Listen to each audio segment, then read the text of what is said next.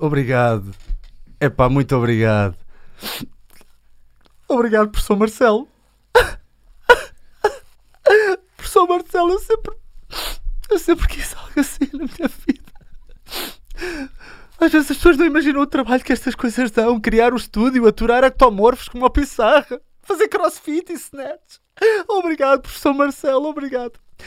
Sim, sim, Pi- Pissarra, ouviste? O professor Marcelo quer duas t-shirts. Duas t-shirts, também, eh, também de XS para ficar bem apertado, que é para ficar maior. Obrigado, professor. Olha, vai gerir o país, faz favor. Obrigado, obrigado.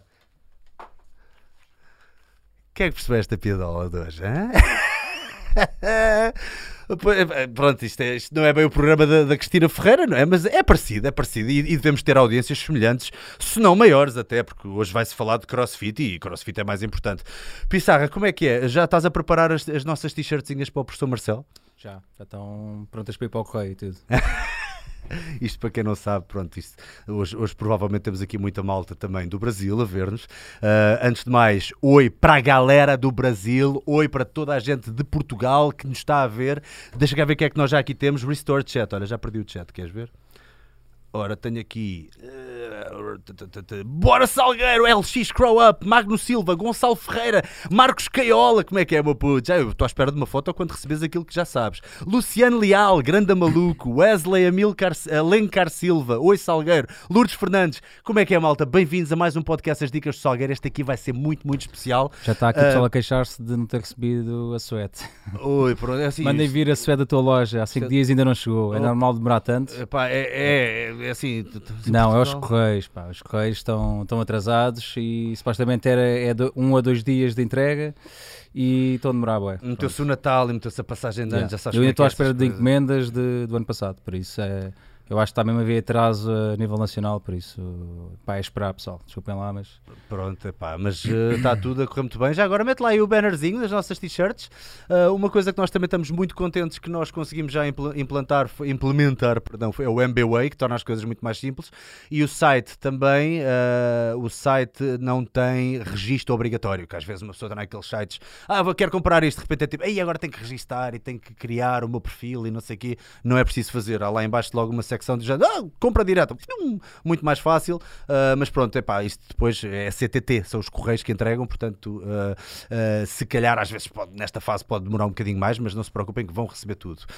Outra coisa, os portes, conseguimos os portes mais baixos neste momento que nos era possível, ah, e inclusive é para o Brasil, estão bem mais baixos do que o normal. Brasil Portanto, malta do. Brasil, se quiser representar a crew e também ajudar um bocadinho à nossa, à nossa causa, ao nosso projeto, porque isto lá está, isto dá muito trabalho. Uh, se quiserem uh, ajudar um bocadinho, apoiar um bocadinho as dicas do Salgueiro também, uh, com algum swag, não é? Com as t-shirts que ficaram com uma Falaste. Brasil e resto da Europa, que nós também temos, pá, tem havido malta a mandar de Luxemburgo e Suíça Claro. e Inglaterra. Há muita malta tuga no. Luxemburgo, há, há- no Luxemburgo, há muita, Luxemburgo, há muita malta tuga no Luxemburgo, há muita malta tuga em Inglaterra, em Essex, Essex. Não, estou a brincar, há em mais sítios, eh, não apenas em Essex. Pissarra, qual é que é o cupom deste mês de, de, da Prozis também, que as pessoas eh, podem O verificar? cupom deste mês é, é o que está aqui, é oferta de umas claras de ovo, Dá sempre jeito. dá sempre jeito. Temos a toalhinha também e o que o pessoal que pede sempre, que é a bela da creatina, que é sempre obrigatório nas nossas promoções, que é se nós não temos, levamos logo na cabeça que o pessoal quer, é a creatina. Curte lá o fogo de artifício no banner. Uh, Yeah, novo, é vida novo. nova. Começar com claras de ovo para os puns ficarem a cheirar melhor. Exato. Um facto interessante: a absorção da clara de ovo é muito mais eh, eficaz se for cozinhado. Não façam aquilo que eu fazia quando eu não tinha dinheiro e estava e era um jovem estudante. O meu convidado já está a rir. Eh, era um jovem estudante e a seguir ao treino bebia claras de ovo porque pensava que era fixe. Eh, posso, posso dizer o que é que acontece? Ou Isso não tem a ver calhar com dinheiro, é já- só estupidez, isto é? ainda não é meia-noite. Pá, Não, não é só estupidez, era mais barato, não é? Na altura já havia umas caixinhas a vender claras de ovo mais baratas. Ah, o teu cocó fica muito viscoso. Ah, bem, vamos continuar então. Ah, isto não é um bom segue para o nosso convidado. Peço desculpa começar com cocó, mas é pá, grande Marcos, muito bem-vindo a Portugal. Muito obrigado aí pelo convite. Tá Epá. aqui junto com você. Obrigado, eu. Tu és, para já, és uma das maiores referências neste momento, pelo menos a nível não só ah, de crossfit como atleta e como treinador, mas também como empreendedor do fitness. Tu, inclusive agora, chegaste a Portugal e já foste a mais boxes do que eu. O que é que se passa contigo? O que é que, estás estás a gostar de Portugal?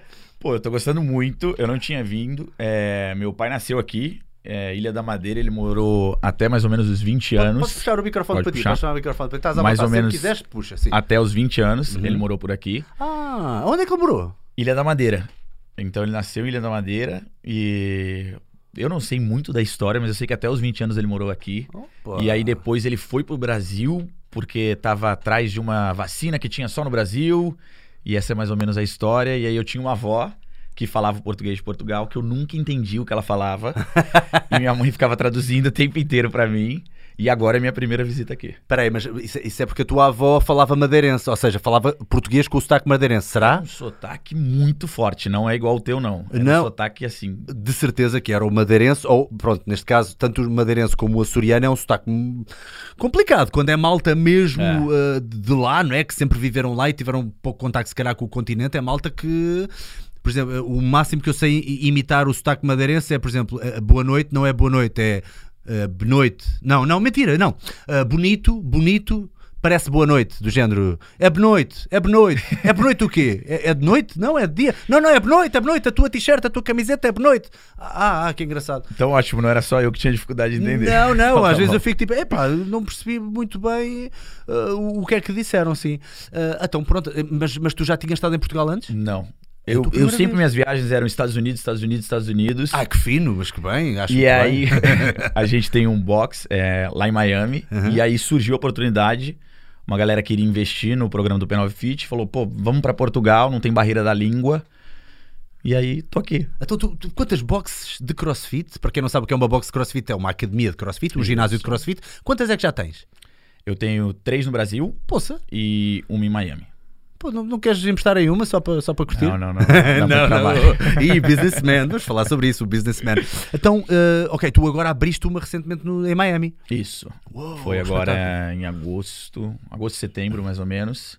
É, e já tá indo super bem. Foi uma experiência completamente diferente, porque você sair de um local e ir pro berço do CrossFit é, dá um medo. Todas dão medo. Toda vez que eu abro, eu fico com medo. Eu acho, me duvido do tipo, será que eu fiz a coisa certa? Deveria ter ido por. É muito cedo, não deveria ter feito isso. Mas lá eu acho que deu um medo especial, porque foi lá que tudo começou. Pois. Então pois. você ir para esse lugar, por mais que eu acredite na proposta de valor que a gente tem, no que a gente está querendo levar, a gente tem muito claro qual, qual é a nossa ideia, nossa linha de trabalho e metodologia. Deu um medo.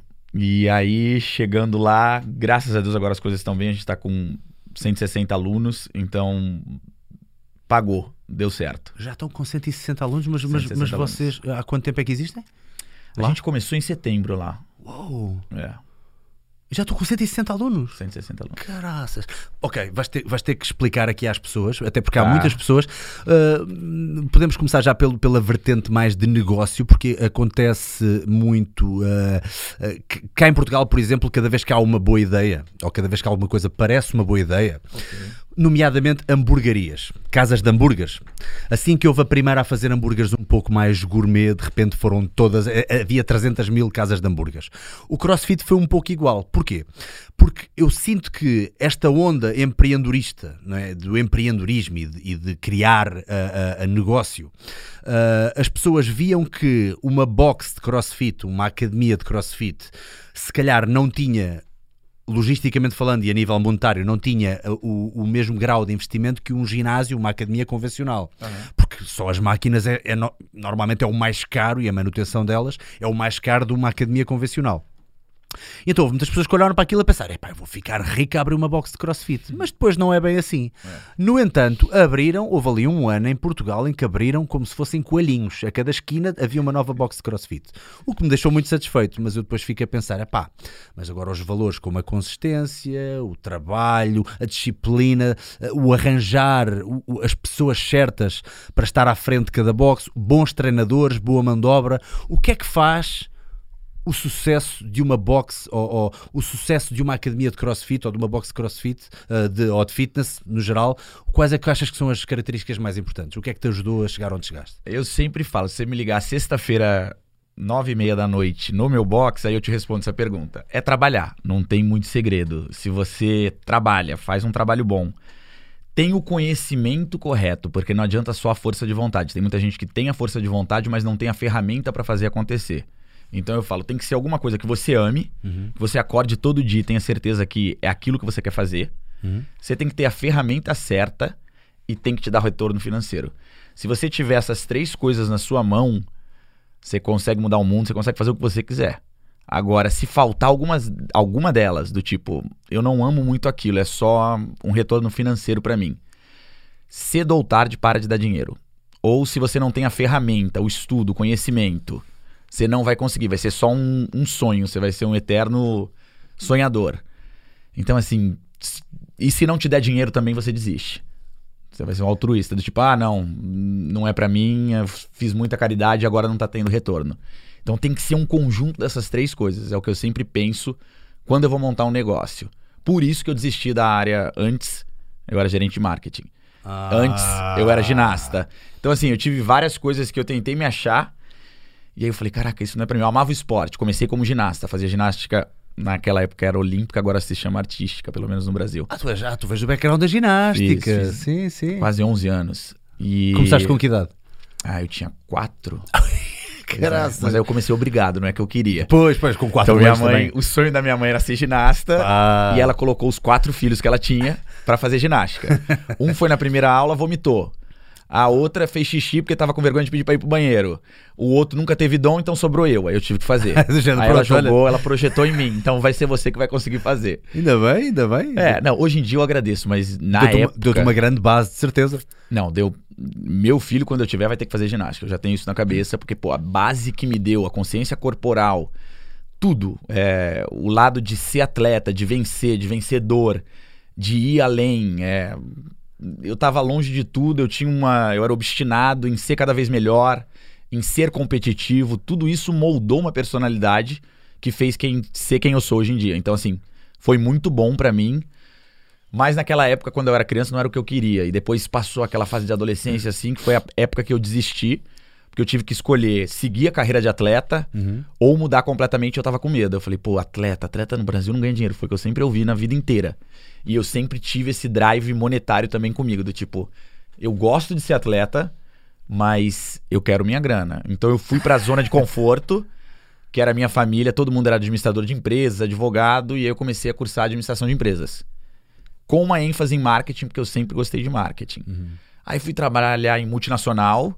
Estamos a falar com que idade, mais ou menos, é que tu chegaste a Ah. essa. Quando eu desisti da ginástica olímpica, eu devia ter uns 13 anos. Hum, ok, ok. Porque um, cu- um clube me convidou e aí a minha decisão era sair da cidade que eu tava e começar a treinar manhã, tarde e noite, Mesmo estudar, fazer muito a sério.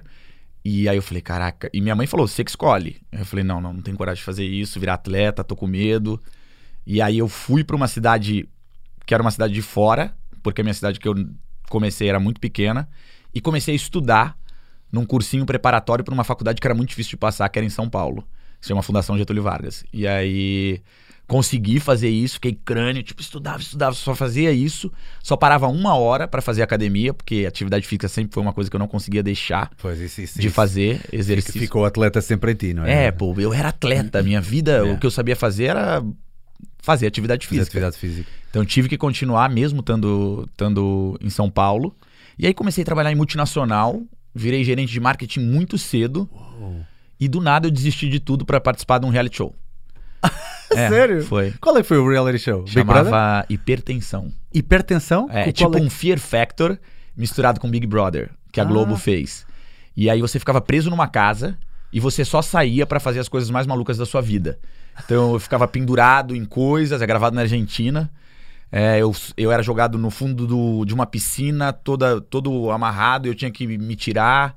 É, tipo, umas coisas muito loucas. Que o Fear, o Fear Factor faz. Pois, pois, exatamente. Só sim. que faz só um final de semana. A gente não, ficava numa casa preso e fazia tudo que você possa imaginar. Como chamava? Hipertensão? Vê lá se encontras aí imagens. Com H, hipertensão. Hi- Hipertensão. É, és- não, não faz isso. És capaz de conseguir Eu era encontrar. vilão do jogo, não faz És capaz de encontrar aí, mete lá Marcos Viana, hipertensão. Se, se escrevemos isto no YouTube, vamos apanhar ou não? Ai, meu Deus. Deixa Não, lá que eu há pouco não. tempo também andei aqui a Esse foi um revelar. pedaço da minha carreira que eu apaguei, entendeu?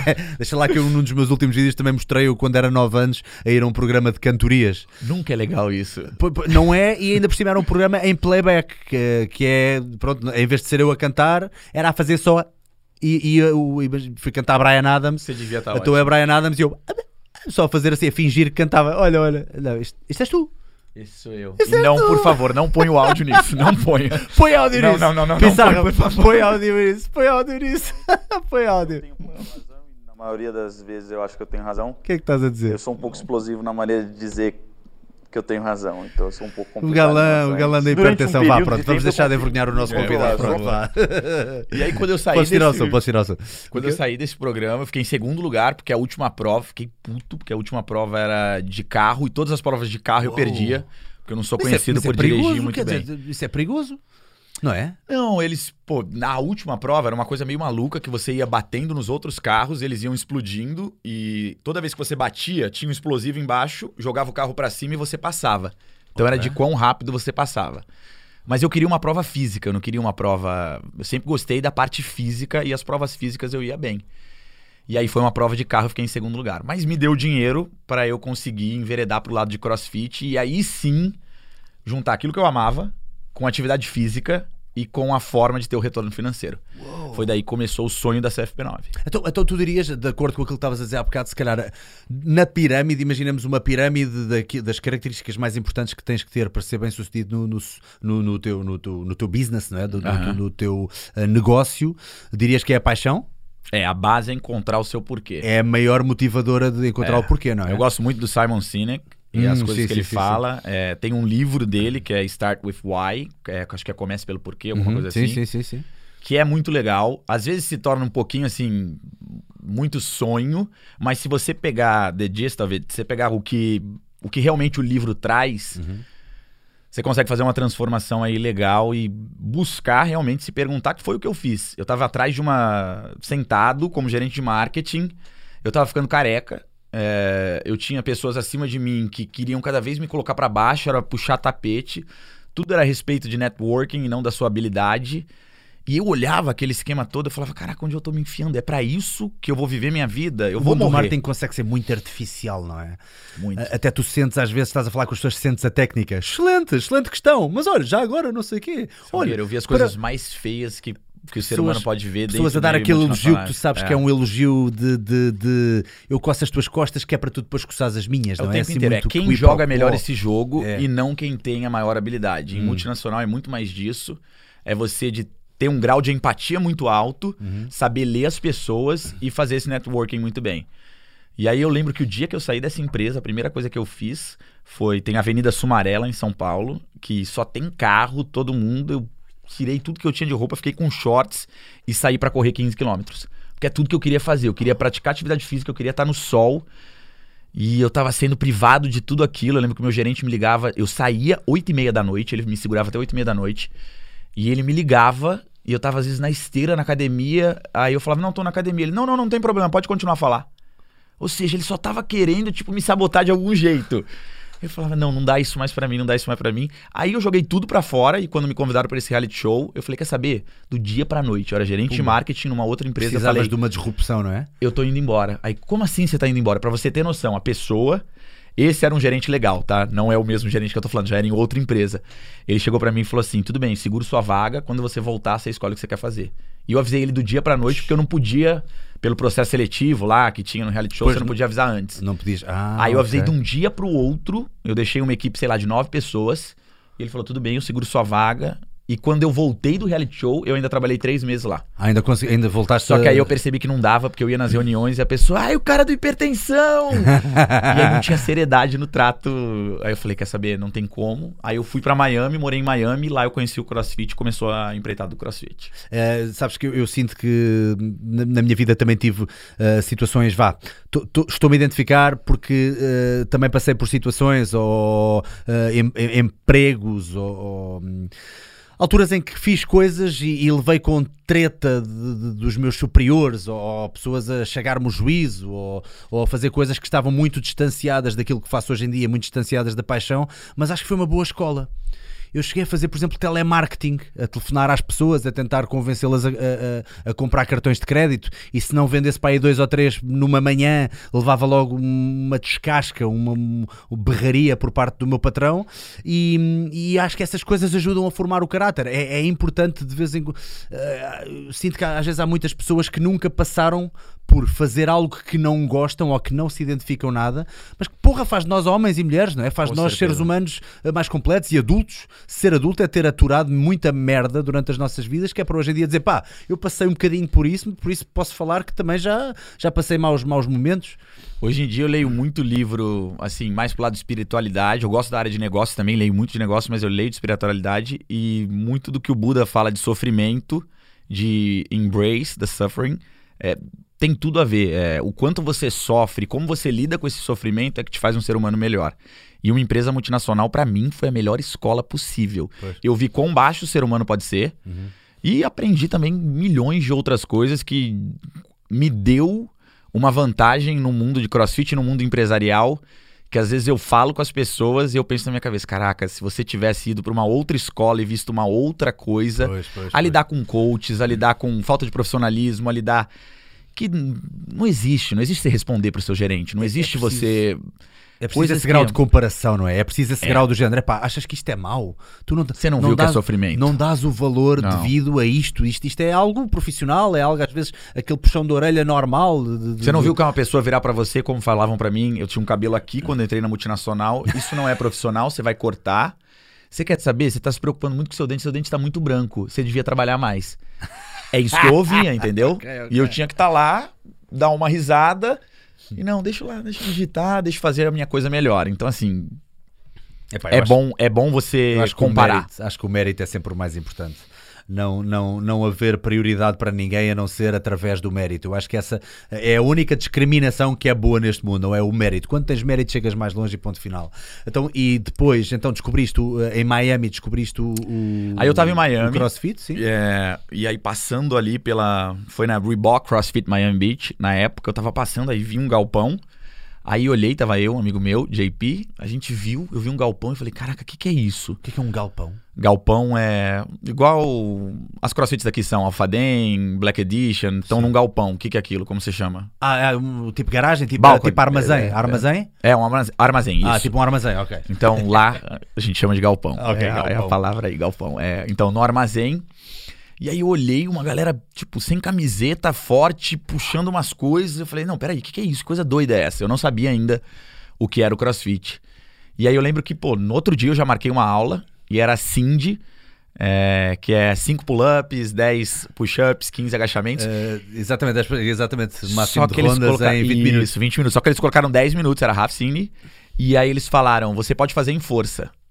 E caraca, tudo que eu queria era competir de novo. Eu tava muito tempo afastado. A última vez que eu tinha competido em alguma coisa era talvez na multinacional competindo diariamente, mas fisicamente tinha sido com 13 anos. Eu tinha parado, saído. Toda vez que a pessoa pô, termina atleta, para de competir, ele não quer competir nunca mais. Mas quando eu voltei e senti aquilo ali, é pra tempo, você tem que fazer o máximo possível, você tá contra eles. Eu, caraca, me achei. Eu lembro que eu saí que nem um demônio. Eu falei, meu Deus, isso daqui é meu. Mandei ver e consegui fazer, sei lá, o máximo número de rodadas lá. E dali em diante eu falei, eu não posso parar, eu tenho que fazer Ah, isso. então deste logo bem na primeira aula, porque normalmente Me dei bem. me isto, dei isto bem. é raro, porque a maioria das pessoas, a primeira aula de crossfit Eu é acho que que o vem. background de ginástica me ajudou muito. Mas, mas o, o, o mais difícil para mim no crossfit de início era como, como gerir o esforço, não é? Porque imagina, se, por exemplo, num Cindy em que tu tens que fazer o máximo de rondas, neste caso era em 10 minutos e não em 20, mas a maioria das pessoas faria logo uma ronda ou duas a abrir, de repente é de género, "Ah, ainda faltam 9 minutos. É. E, e- e isso às vezes é, é tramado porque as pessoas aprendem a gerir o esforço. É uma, uma das coisas que mais me apaixonou no CrossFit foi calma, tipo, te- tens que saber Você consegue o teu passar corpo. depois. É. A ideia de isto não é uma maratona, isto não é um sprint, é uma maratona. Quando estás a trabalhar para 20 minutos, estás a trabalhar para 20 minutos. Com Eu digo, eu digo muito, eu dizia muitas vezes aos alunos, quando estava a dar aulas de crossfit, dizia muitas vezes o género: pessoal, não deem tudo, não, não, não tenham um orgasmo demasiado rápido, aham. não se venham demasiado rápido, esperem um bocadinho, porque eh, não me interessa nada quanto tempo é que vocês demoram a fazer a primeira ronda. Interessa-me quanto tempo é que vocês demoram a fazer este, este, isto que está aqui no quadro. Portanto, isto, esta tarefa toda interessa-me em quanto tempo é que fazem esta tarefa. E é isso que é interessante no CrossFit. Ahm, e, e- depois, co- como é que depois tu voltaste para, para, para o Brasil? Voltaste Então, para o Rio tava de em? Miami, aí comecei a treinar, mas aí eu lembro que, pô, no primeiro mês, terminou o primeiro mês, eu falei, beleza, legal, tô viciado, amei, mas eu preciso saber o que eu vou fazer da minha vida. Eu lembro que eu tava no terceiro mês em Miami, minha mãe me ligou, minha mãe sempre demoninha na minha cabeça. E aí, filho, tá boa a praia? Como é que estão as coisas? Mas e aí, qual vai ser a sua vida? Aí eu, caraca, faz três meses, acabei de chegar, acabei de sair do reality show, minha vida tava uma loucura. E aí eu pensei, eu amo isso. É uma coisa que eu sou apaixonado. É atividade física. Eu posso ganhar dinheiro com isso. E eu tenho habilidade pra construir um negócio. E tô com a grana agora, pelo menos uma grana inicial, Pois na altura, sim. pra fazer isso acontecer por causa do reality show. Por causa da- Por que não? E aí eu lembro que eu comecei, dali em diante, sentei e comecei a fazer um plano de negócios, que é o que eu sabia fazer. Então, beleza, vamos fazer o plano de marketing, o plano operacional, o plano financeiro. Eu ia pra praia, eu tenho esse caderninho até hoje, é um caderninho é, amarelinho, 72 páginas que eu escrevi em dois meses e meio. Terminei isso, eu e os outros dois sócios, que no final acabei achando outros dois sócios em Miami, fomos apresentar na Reebok Headquarters mesmo. E aí mandamos um e-mail, falei, ó, tem um plano de negócios, quero apresentar, sou jovem, quero mudar o mundo, uma coisa louca assim no meu e-mail, que eu- foi muito passional. E o cara me recebeu lá. Que idade é que tinhas? Ah, vamos lá. E que idade é que tens agora? Agora eu tenho 33. 33, sim. Eu deveria ter 6 anos já que a CFP9 tá por aí. Volta aí uns 3 27? anos. Eu acho que é, sei lá, uns 9 anos atrás, eu diria. Ah, nove, há 9 anos, É. ok, ok. Acho que eu diria mais ou menos 24. isso. É, por aí. E aí cheguei lá, apresentei o plano de negócios, cheio de vontade, e o cara respondeu pra gente, levei impresso, todo bonito, todo não sei o quê. Primeiro ele fez uma aula de crossfit com a gente. Eu lembro que, se eu não me engano, tava o Maleolo lá e Ah. o Space- Spacer Hendrick, se eu não me engano. Eram os dois que estavam. ele- É, os um amigos deles- do Spencer Handel é muito amigo do Austin Isso, Maleu, são tipo isso. irmãos. Os dois então tu estavam foste lá. à Reebok, foste mesmo o quê? A Nova York? Não, é em Boston que eles ficam. Ah, em Boston, em Boston. Ok, ok. o headquarters dele. E aí fui lá, é, apresentei pra ele e no final da reunião ele falou assim: "Olha, no Brasil não posso te dar a marca Reebok porque pessoa, tem uma pessoa que tem 10 anos de compromisso, termo de compromisso, mas escolhe qualquer outro país da América Latina que eu coloco o Reebok lá e te ajuda a fazer acontecer. Adorei o que você tem. Só que eu queria Brasil, não queria nenhum outro país, não pensava em nenhum outro país da América Latina. E aí voltei pro Brasil, falei, não, vamos fazer isso acontecer. É, tem que fazer acontecer, tem que achar. E aí começamos a dar aula na praia. A gente já tinha a parte de mídia social muito boa. A gente tinha na época uma página chamada Rio Cross Fitness, porque não podia ser afiliado, não tinha nada. Claro, claro. Então foi um jeito de work around it. E aí começamos a fazer muito conteúdo, muito conteúdo naquela época que quase ninguém fazia conteúdo. Tinha vídeo de YouTube, tinha umas coisas engraçadas assim. Eu mexia no Vocês iMovie a de juntar com a malta, a brincadeira. dar aulas no- na praia, a dar aulas na praia. E né? aí começamos a dar aula na praia e fizemos a, a todo mundo pela, pelo Facebook chamando as pessoas. E eu lembro que a gente falou, ó, vai ser a primeira aula. E aí mais de 120 pessoas mandaram pra gente. Eu quero, eu quero, você só tinha que mandar pelo Facebook que você queria. A gente falou a localização. E aí chegou na hora, apareceram três pessoas. Aí eu, caramba, o que, que eu fiz da minha vida? Eu larguei tudo, eu tava bem, eu ganhava pra caramba. E aí deu aquela tensão. E- mas aí de três, a gente pulou pra seis, que a gente pulou pra nove. E eu lembro que na última aula da praia, a gente tinha quase, sei lá, 90 pessoas. Oh. Numa praia com um saco de areia. Ai, é Tipo, falando para as pessoas agacharem e colocarem um, pano, um cano PVC acima da cabeça. E, e tiveram dificuldades, por exemplo, com ah, autorizações para dar na praia ou estavam A mais gente ou menos nunca teve autorização pra você ter uma Então, tudo bem. A gente, tipo, falou, vamos fazer acontecer, é o que tinha, a gente cobrava 5 reais. O que, que é 5 reais? É nada de euros, é zero euros quase, pra fazer acontecer. É, não tinha tanto intuito financeiro, porque a gente tava buscando o local físico e a gente queria só o oba-oba da galera falar sobre pois, isso. queriam criar público. A gente queria criar público, criar vídeo, fazer conteúdo, era essa a ideia. E na hora que a gente achou o local físico, a transição foi absurda. A gente foi, sei lá, o segundo box, terceiro box lá do, do- da parte da Barra da Tijuca. Então, que é a Mas a região onde a Reebok gente na altura abriu. ainda nada, só, só Nada vocês. porque eles tinham um contrato por 10 anos com uma pessoa que comprou o direito de uso da marca. Ah. Então já tinha, tanto é que hoje em dia a gente é Nike. Foi a primeira box a ser Nike lá Ah, é, no Brasil. Então assim, não tinha mais nada a ver e aí a gente abriu a primeira, o primeiro sonho físico nosso. Sabes que eu tenho uma aluna minha, que é a Sofia, um grande beijinho para a Sofia, que a Sofia teve, teve na vossa. Já foi para aí há dois anos, ela foi ao Brasil de férias e ela disse mesmo: pá, esquece aquilo mesmo. Ultra coordenadinhos, Ah, havia um coach a dar já o aquecimento da próxima aula enquanto o outro ainda estava a acabar e a fazer os alongamentos da anterior.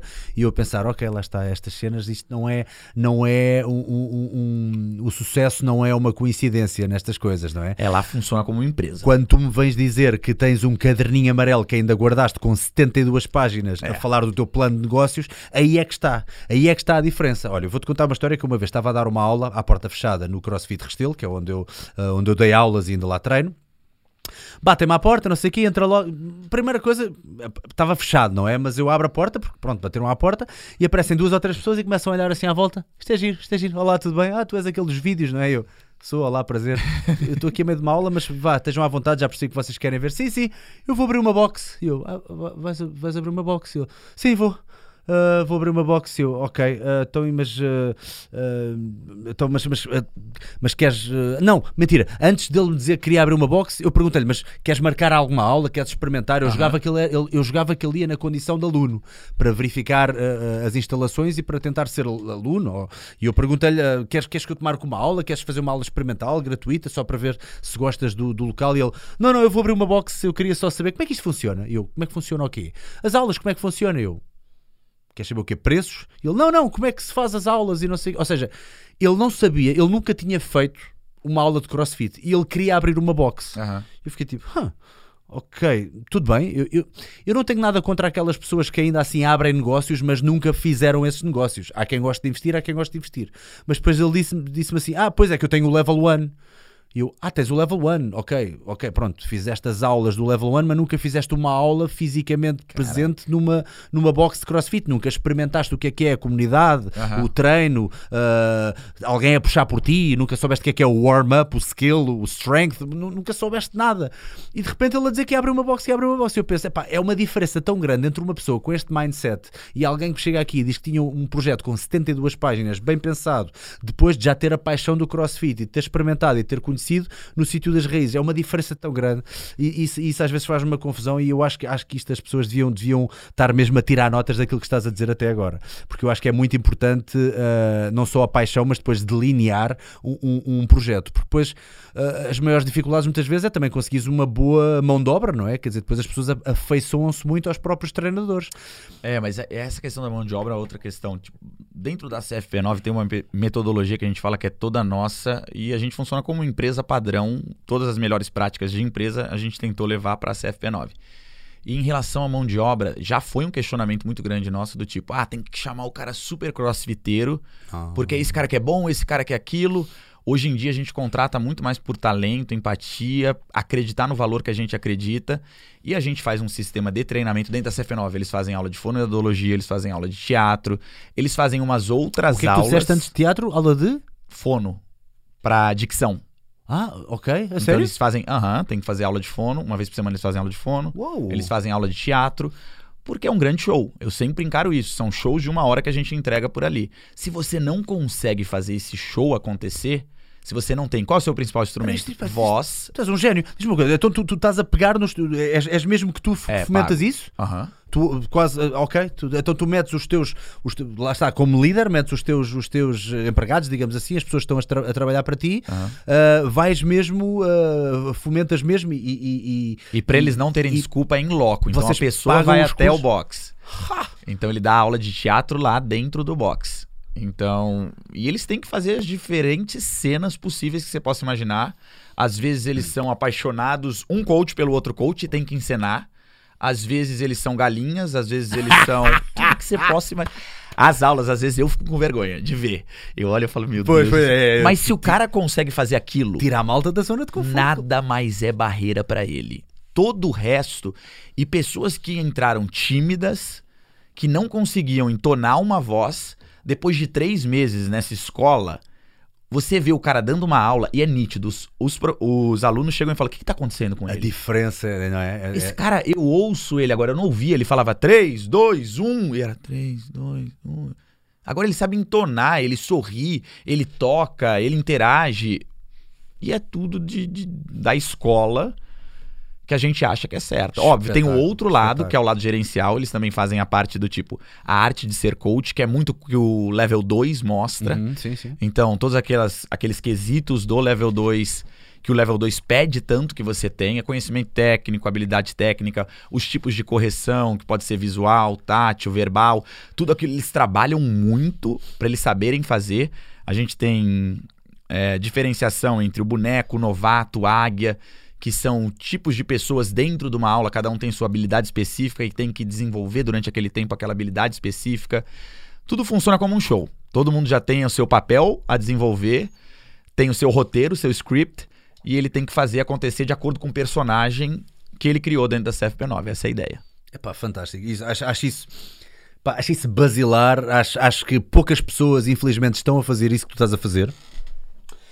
A maneira como tu desenvolves e, e tens, e- e, fomentas o desenvolvimento pessoal, no fundo, e, e- afias as facas que tens, neste caso os teus treinadores, e vais hum, eh, desenvolvendo eh, pessoalmente cada um deles, eh, lá está, é um investimento teu, mas no fundo isso também é, é algo que eles vão, são ferramentas que eles vão retirar para o resto das suas vidas. Não, não tem como. As pessoas que chegam, às vezes, a gente tem muita visita de box, como você falou, de pessoas que vão abrir box. Aí eles chegam, falam comigo, tiram uma foto e depois eles começam a tirar foto de todo o local. E aí eu penso na minha cabeça, eles estão tão errados. Não, yeah. Se eles ficassem uma semana treinando e conversando com a mão de obra, que é quem faz isso acontecer, eles. Ih, desculpa, a Siri aqui pensou que eu perguntei uma. Tu- tu- O relógio está a falar contigo. É, a Siri tava falando comigo. Siri. Então, se ele falasse com a mão de obra, se ele falasse com quem faz aquilo acontecer, observasse, entendesse, ah, desde a recepção até o ambiente que tá lá, até como a pessoa conversa, até que ninguém entrega nenhum formulário antes de apresentar o local todo, é chamado pelo nome, existe o toque físico em menos de 30 segundos, o seu nome é anunciado à chegada. Pequenos quesitos que fazem com que a experiência do cliente seja completamente diferente. Eu falo, lá eu vou estar feliz quando a gente for comparado à Disney do CrossFit. O momento que todo mundo souber que vai lá para estar feliz, para fazer o seu dia melhor, para realmente mudar a sua vida e a gente ser o agente dessa transformação, eu tô tranquilo. Enquanto isso não acontecer, eu acordo mais cedo e durmo mais tarde. Epá, fantástico, olha, muito bom. Até, olha, até me estás a inspirar a, a- a fazer as coisas melhor. Pissarra, amanhã vou-te inscrever nas aulas de fonologia, que é para teres uma dicção um bocadinho melhor para quando estamos aqui a falar os dois, ok? Bem preciso, bem preciso. Bem precisas de uma aula de dicção e vamos, vamos recitar Shakespeare os dois a falar dicas do Salgueiro. Não sejas pana, estou a brincar. Uh, muito bom, olha, temos aqui muita malta. Deixa cá ver agora se há aqui al- alguém que tenha perguntas. Uh, vamos vamos cingir-nos agora a esta parte de quem quiser ser empreendedor do fitness, uh, abrir um ginásio, seja de crossfit, seja de fitness. Se tiverem alguma pergunta para fazer aqui ao nosso Marcos, estejam à vontade, façam agora. Eu sei que demora algum tempo a vocês inteligerem, que isto ainda tem algum lag. Mas uh, se tiverem aqui alguma pergunta, façam. façam. Um, e muito obrigado, que eu já vi aqui algumas frases muito importantes uh, que eu gostei imenso de ouvir, uh, de, de ler, perdão, de ler assim na diagonal, que, que vi que são pessoas que dão mesmo valor às dicas e ao projeto. Muito obrigado a todos. Outra coisa, e aqui isto vamos fazer uma ligação a outro tópico de conversa. Eu não podia deixar de falar disto. Uh, não é necessariamente agora relacionado contigo, mas no geral eu acho que acho, acho que vais entender. uh, quase- muito dificilmente não vais concordar comigo nisto. Que eu hoje uh, recebi um, um comentário de alguém. foi alguém que meteu publicamente o comentário no YouTube e por acaso é uma pessoa que me parece ser brasileiro pelo, pelo, pela linguagem. Ok. Saudações Salgueiro. Graças a Deus tenho vagarosamente saído de uma depressão profunda que me assolou por 4 anos. Eu sempre fui atleta, mas negligenciei a minha saúde física correndo atrás de dinheiro durante 10 anos. Claramente é brasileiro. Não pelo dinheiro, estou a dizer pela, pela linguagem. Ah, bom, pareceu. Perdi tudo o que eu tinha financeiramente e acabei perdendo minha saúde no processo. Antes eu mantinha um peso de 78 quilos e 9 a 12% de massa eh, de gordura corporal. Uh, hoje, com 86 quilos e 32% de gordura corporal. Com a ajuda deste plano, isto foi num vídeo, eh, eu já fiz três ou quatro planos de treino que as pessoas podem ir ver ao YouTube, escrevam só Salgueiro plano de treino. Uh, houve pl- planos semanais que eu coloquei mesmo inteiros, uh, gratuitos no, no, no- no YouTube, pronto, nos nossos vídeos normais, uh, e então isto é um comentário a um dos planos de treino. Com a ajuda deste plano, portanto, lá está ele está a responder a isto, após os meus exames médicos estarem em dia, estou recuperando mais ainda minha autoestima e a minha forma física. Estou registando este processo em fotos uma vez por semana. Comecei há duas semanas e já estou sentindo uma melhoria inacreditável. Assim que estiver mais parecido com o meu shape antigo, posto aqui o link para ver o resultado. Obrigado pelo seu trabalho sério, com uma pitada de humor e muito obrigado por fazer parte deste meu processo de recuperação. Antes de mais, um grande obrigado pelo Fast and Fluent, é o nome dele. Não deve ser o nome verdadeiro, isto não é verdade. Mas ah, uma coisa que eu reparo muito também no vosso trabalho e estive a, a pesquisar um pouco sobre aquilo que vocês fazem. Uh, e já vamos falar também do teu projeto. uh, é então não se focar apenas nas vitórias no que diz respeito a criar atletas ou ter a boxe com mais atletas, mas vocês parece-me estar, estarem muito dedicados às pessoas comuns do dia a dia que querem melhorar a sua performance física.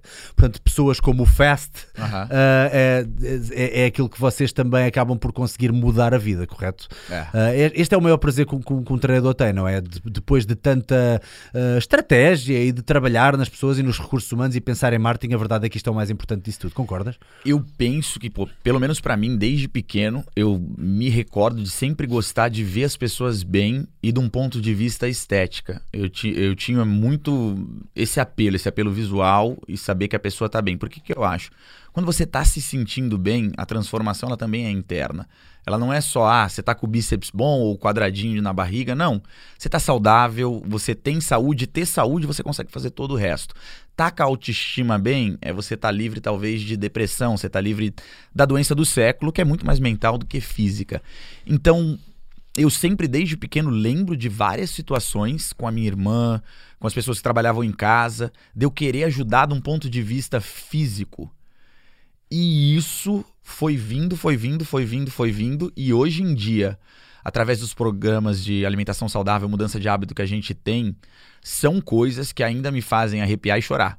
Então tem mensagens que eu recebo, eu sou muito emotivo, eu choro por qualquer coisa, isso não é difícil, mas que eu, caraca, eu realmente, de alguma forma, mudei a vida dessa pessoa. E esses testemunhos, pra mim, preenchem aquilo que eu acredito que eu acordo todo dia pra fazer. Então eu tô alinhado àquilo que eu me propus a fazer e o prazer é enorme. Ele é muito maior do que o financeiro em si. Eu acho que você tem que buscar o financeiro, mas se você estiver alinhado com aquilo que você se propôs a fazer, é, o prazer ele vai ser muito maior e ele vai te preencher de uma forma que talvez você não buscou felicidade em outro lugar e você não sentiu essa felicidade de outro jeito.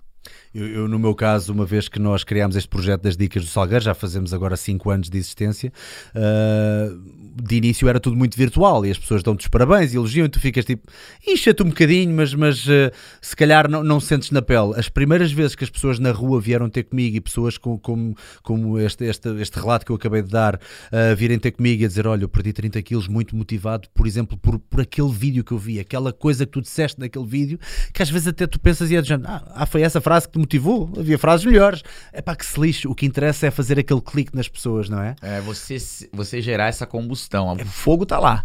Só que talvez aquilo que você falou naquele momento acendeu de uma forma que ninguém. É igual dica. É. Chega um coach e fala: bunda pra trás, bunda pra trás, bunda pra trás. O outro, ó, não, pensa que você levou um soco no quadril. E aí abre o mundo pra você. Então é isso. É. saber atingir a pessoa no momento certo com a linguagem correta. E, e adoro a noção de que provavelmente 90% da equação é mesmo comunicação, seja ela É. verbal ou não verbal. Lá está. Uh, prometido é devido, portanto temos aqui umas perguntas engraçadas. Uh, Magno Silva, sou recém-formado em Educação Física, moro no Guarujá, estou a dizer bem? Guarujá. Guarujá, em São Paulo, Pauliste.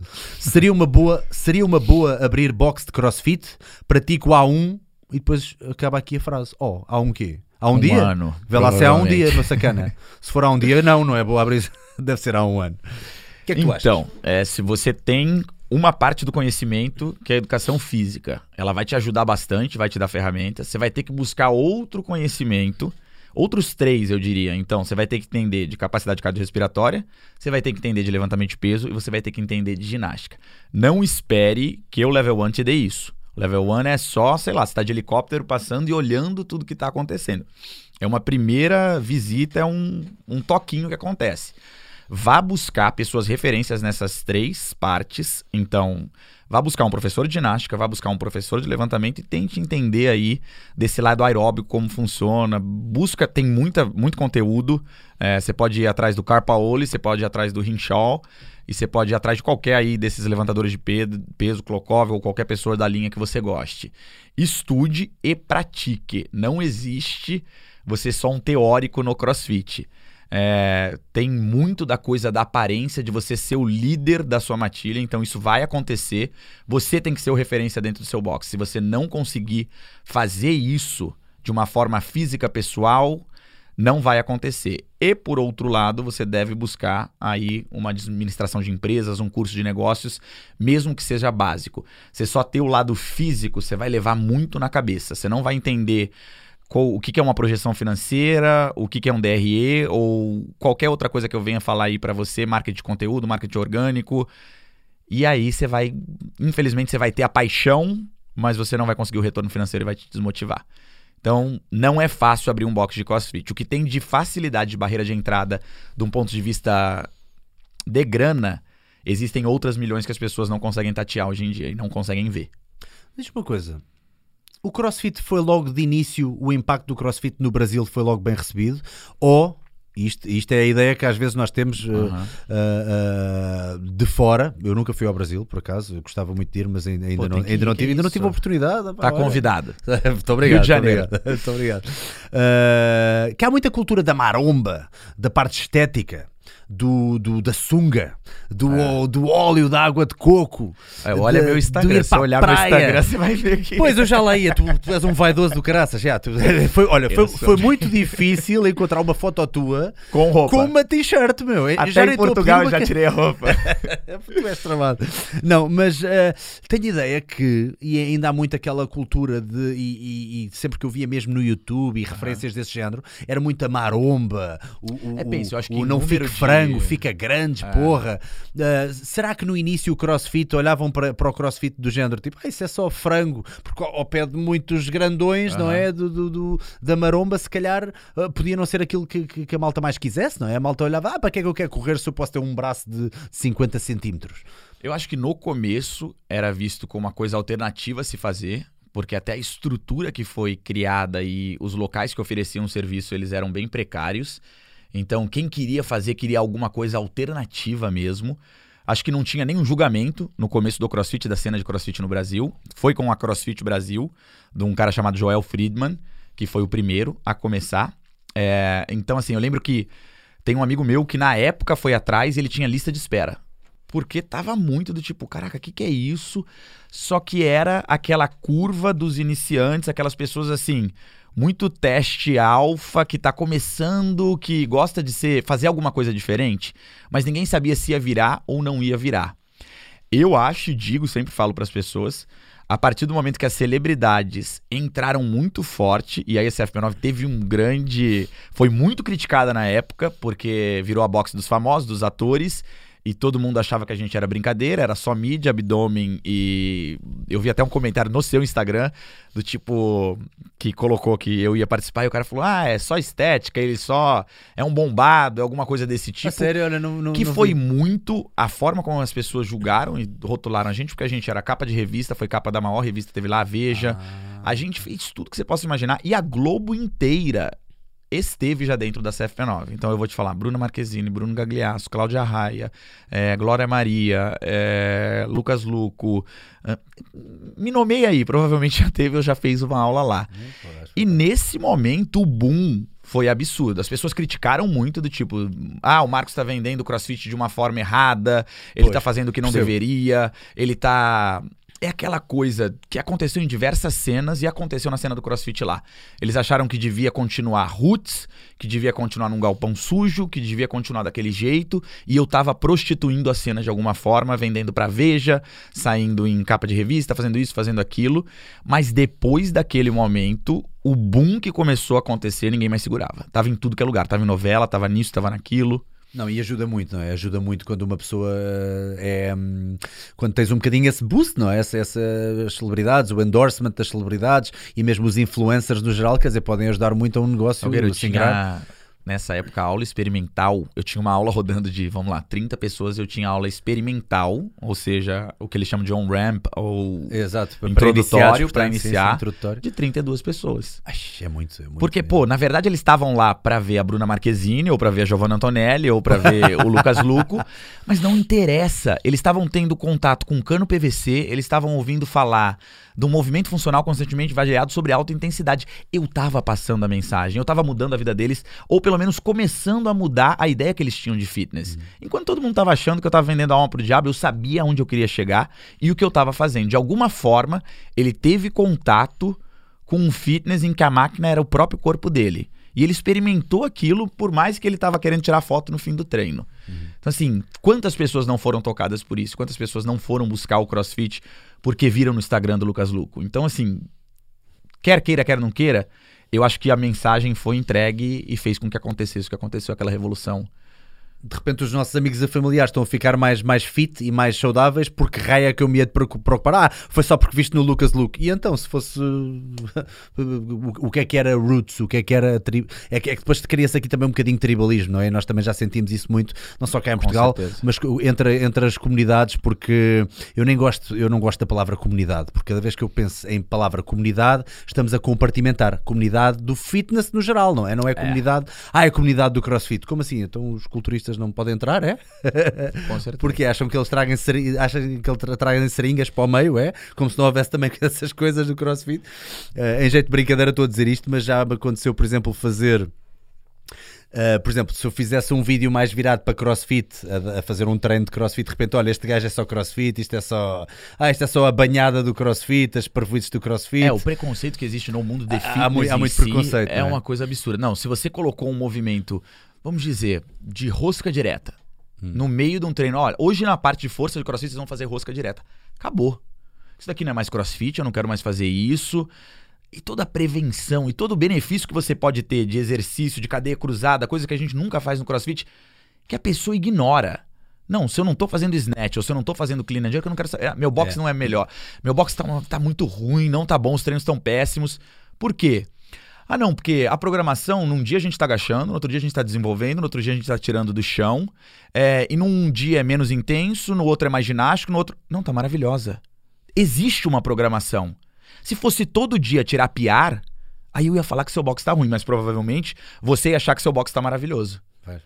Então, É. partiu aí, você não é cliente pra mim. Eu nunca vou te conquistar, eu nunca vou conquistar. Você nunca vai estar aqui. A CFP9 não é feita pra você. A CFP9 é feita para pessoas que querem mudar a sua vida através do atividade física, relacionamento humano e alimentação saudável. Eu não falo crossfit, é atividade física. Atividade física. Porque às vezes eu vou fazer coisas dentro da programação que são que diferentes. são diferentes. Vais buscar, por exemplo, hipertrofia. Para quem não sabe, em Eu- Portugal, rosca é curl, é bicep curl, é curl Ah, bicep. tá. Nós, nós não chamamos rosca, quer dizer, por acaso acho que até chamamos, mas é tão raro, há certas expressões ah, que nós não, não, ah, nós não dizemos o nome em português de Aham. muita coisa, tal como o snatch, apesar de termos o nome, arranco, não- não- normalmente dizemos snatch. Ah, portanto, dizemos mais bicep curl do que rosca. Portanto, pode haver muitas pessoas que não sabem o que é. Mas, portanto, estamos a falar de também enfi- enfias na programação movimentos mais isolados, porque sabes que trabalhar Vários. aquele músculo é importante. E aí para pra pensar que hipocrisia, né? Aí chega o Marcos Filli, fala em functional bodybuilding. Ah, não, esse eu faço.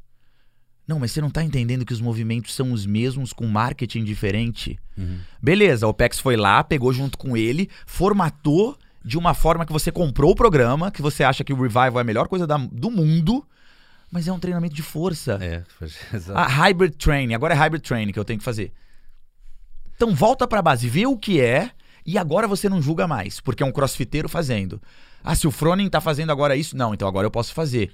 É tão, é tão bobo. Ficam tão colados. Eu ainda hoje estava a falar isso com, o meu, com, com um dos treinadores lá da, da boxe do CrossFit Restelo eh, e estávamos a falar que havia um suplemento eh, que, que era bastante bom para CrossFit, eh, que era, eu até posso dizer, era de uma marca que é a Cytec, eh, que, que também é vendida na loja da Prozis e, e, e chamava-se Balanced Recovery, que era um suplemento que eu achava que era muito bom para CrossFit porque tinha proteína hidrolisada, mas também tinha bastantes hidratos de carbono, principalmente para aquelas pessoas que fazem treinos de, alta intensidade e que fazem dois e três treinos por dia, malta da competição, aquilo era muito bom porque metia logo bastantes calorias, hidratos de carbono e boa proteína depois do treino. E foi descontinuado. E nós estávamos a pensar nisso, realmente aquilo era tão bom e dissolvia tão bem, e o sabor era bom, quer dizer, não havia nada de mal naquele suplemento, porque é que foi descontinuado? E depois tu pensas, pois, porque a malta às vezes agarra-se demasiado àquelas marcas com que o CrossFit uh, ficou famoso, nomeadamente as Progenex e não sei o quê, portanto, como nunca viste ninguém, ou, ou se calhar o branding, ou nunca ficou muito falado na praça essa marca para CrossFit, Aham. ou, aquele, ou aquele produto para CrossFit, uh, a malta acabou por não se colar muito.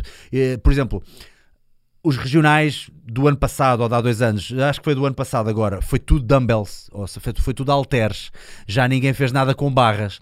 Então de repente as boxes todas na programação metiam halteres todos os dias. E eu penso, caramba, mas vocês só agora é que descobriram a merda dos halteres. Quanto tempo é que foi preciso para vocês descobrirem a merda dos halteres? Vocês tinham halteres a apanhar pó ali ao canto eu posso te e é das melhores coisas até a nível unilateral para tu trabalhares. Eu gostei tanto, porque na CFP9 a gente tem uma política. Durante mais ou menos as duas primeiras semanas você é, você não pode tocar numa barra. Então você tem que fazer os movimentos com os dumbbells. Adoro.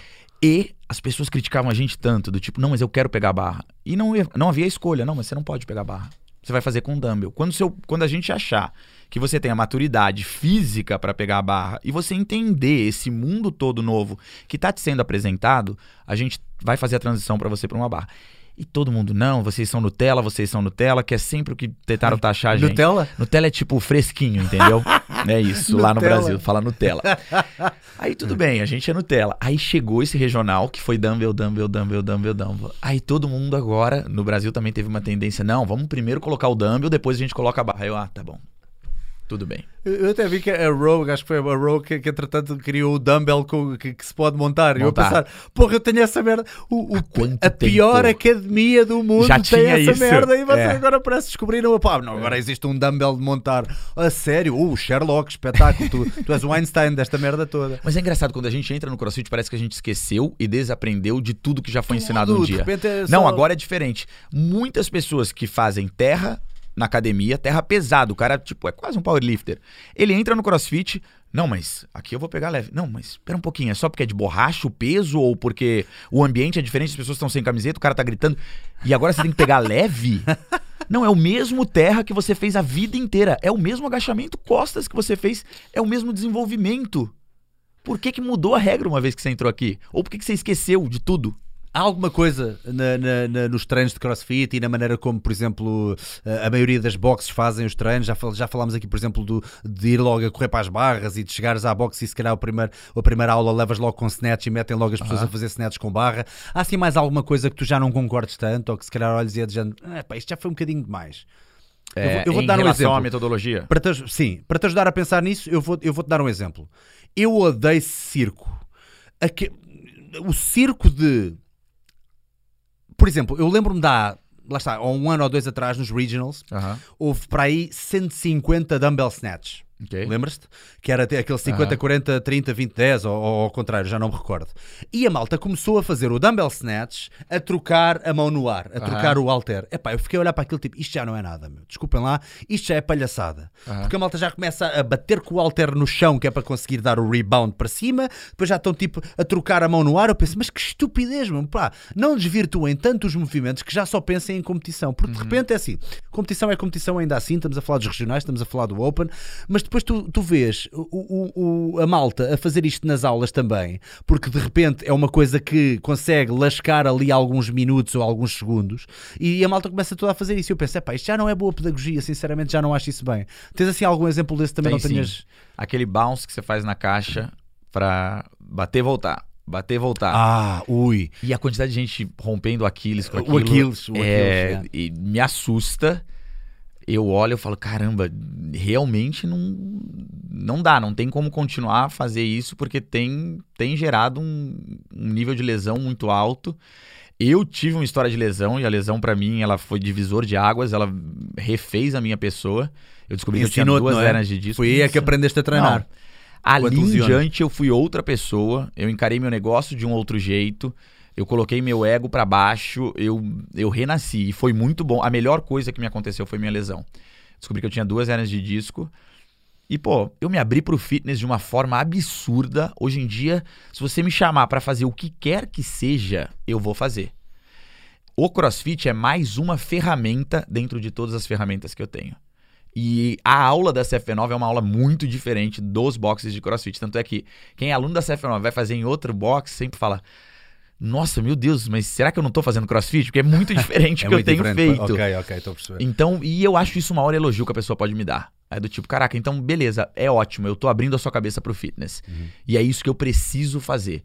Tanto é que na comunicação nossa, você não vê nenhuma, dentro da empresa, da CFP9, você não vê nada escrito CrossFit. A aula chama Metcon, ela não chama CrossFit. A gente tem a ideia do tipo, abra sua cabeça pro fitness, não fique bitolado, não vire aquele cara que vira um Power Ranger, que se veste inteiro de milhões de coisas que você não necessita, e a joelheira, e a faixinha, e a não sei o que, e a lá, lá, lá, lá, lá. Não, não tem necessidade disso, não tem pra que você fazer isso. E às vezes você vai fazer coisas aqui dentro que você não tá acostumado, que tem a ver com o I do portal, ou que tem a ver com qualquer Ui, outro tipo ui, de é, metodologia é, diferente que vai fazer com que você se exponha é, dentro de lá, por exemplo, sexta-feira. Sexta-feira, em qualquer CF9 que você for, é o Dia Internacional do Relacionamento Humano. A gente brinca que o exercício físico é apenas uma desculpa. Então são sempre em duplas. E a gente faz questão de ter tema para as duplas. Vai ser scale com RX. Vai ser pessoas acima de 40 com pessoas abaixo de 20. Vai ser homem com mulher. Vai ser times formados pelo coach. Pra quê? Pra promover o relacionamento humano, Pra que as pessoas se entendam, entendam suas diferenças e para às vezes pro cara que já tava do tipo, caraca, eu vou quebrar em três séries, eu vou colocar 155, não, a pessoa que você vai fazer tem 60 anos de idade. E agora, o que, que você vai fazer? Uhum. E depois, e depois também há uma coisa que, que, que eu, eu falo sempre disto e há, e há pessoas que não concordam comigo, mas eu não sou a favor do Open, ou, ou melhor, eu não sou a favor da maneira como se é ah, como se faz a propaganda ao Open. Eu não tenho nada contra a marca CrossFit querer vender. Obviamente, nem tem nada a ver com o dinheiro que a pessoa paga ou deixa de, de- de pagar. Agora, estamos muitas vezes, e imagina, no level 1, a primeira coisa que te ensinam é que tu deves trabalhar primeiro técnica, depois a consistência e depois a intensidade. É impossível, por muito que tu queiras fazer esca- escalar, fazer o scaling para uma pessoa nova, é impossível estás a puxar pela dona Ofélia que chegou pela primeira vez, tem uma, uma semana de aula, é impossível estás a puxar por ela para se inscrever no Open sem passares à frente desta coisa da técnica, consistência e intensidade. E nisso eu sou muito crítico do CrossFit HQ. Sou muito crítico, porque de repente ah, começam com aqueles memes. Não sei se tu te lembras, havia um meme que era um cãozinho a dizer: O Joey é um cão. O Joey não pode participar no Open porque o Joey é um cão. Tu não és um cão, participa no Open. E é de género, uou, uou, uou, ok, calma. Estamos a tentar puxar por muita gente para ir para o Open. Agora dizem-me assim: ah, ok, mas é tudo adaptado, também há o Open adaptado. Ah, mas peguemos como exemplo esse, esse tal WOD que eu estava a falar há bocado das, dos 150 dumbbell snatch. Todos nós sabemos que a adaptação no CrossFit nunca é feita Uh, nas repetições, ou raramente é feita nas repetições. Por muito que tu me digas assim, eu baixei o peso para a Dona Ofélia, dei-lhe só um quilo para O ter na volume mão. é o mesmo. Epá, o volume é o mesmo. É. Nós não nos podemos esquecer que volume, estar a dar 150 dumbbell snatch a uma pessoa que começou a fazer crossfit há uma semana é pura e simplesmente antipedagógico. E nós estamos a fazer uma coisa que é pedagogia, fomentamos pedagogia, técnica, consistência, intensidade, mas isto fica só na boca, porque de repente na semana a seguir é o Open, pessoal, agora quero tudo a participar no Open. Isto não é, isto a meu ver não é agregador de comunidade. Comunidade é a partir do momento em que alguém entra na tua box e tu tratas essa pessoa bem e tens a tal comunicação e agregas e juntas uns aos outros e tal como a minha, minha aluna disse que, que, que, que passou um bom bocado na tua box e que as pessoas falaram com ela, ninguém a deixou de parte, género, ah, ela é nova e, ou pessoas com vergonha de falar. Isso é que é para mim a comunidade, aquilo que se cria enquanto as pessoas estão a suar, a, a trabalhar. Depois outra coisa também, pronto, outra É coisa engraçado, que mas me- sobre isso que você está falando, é, Sim. é, eu vi isso na prática. Teve um ano, não lembro qual ano foi, que a gente foi o box com o maior número de inscritos dentro do Open.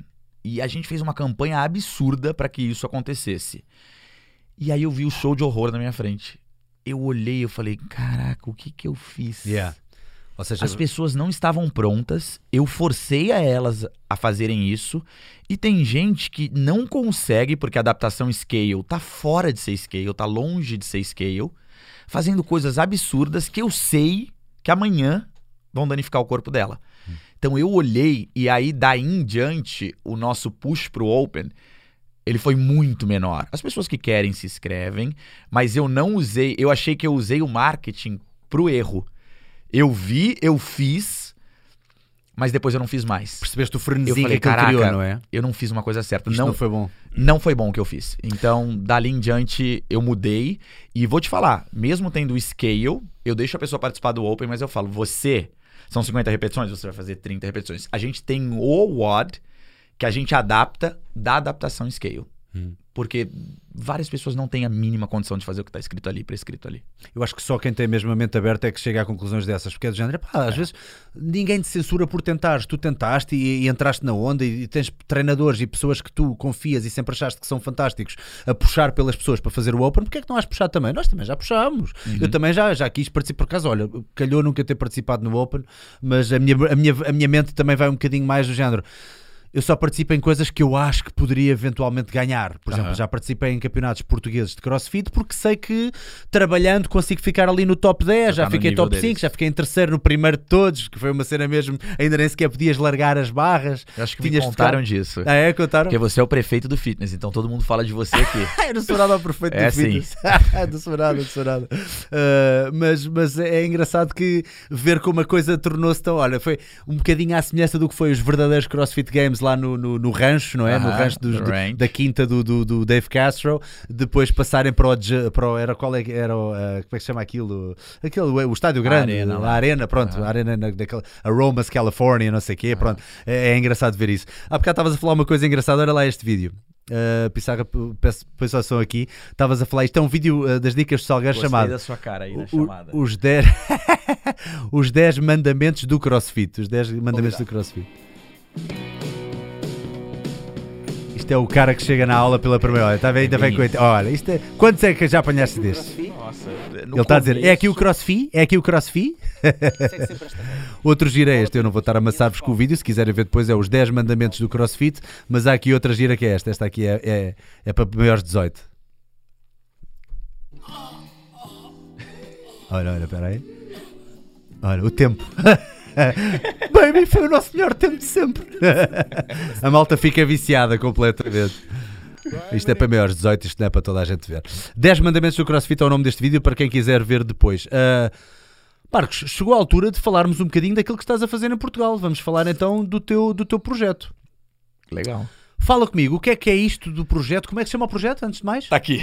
P9 Fit. O que é que é P9 Fit? Então, o P9 Fit é um, é um projeto que a gente tem um programa de mudança de hábitos. É, a gente está atacando três vertentes que tem muito a ver com a missão da CFP9, o que a gente vem fazendo. Então, a gente está falando Ok. de nutrição, a gente está falando de uma área de autoestima e uma área de treino. Então, o que acontece?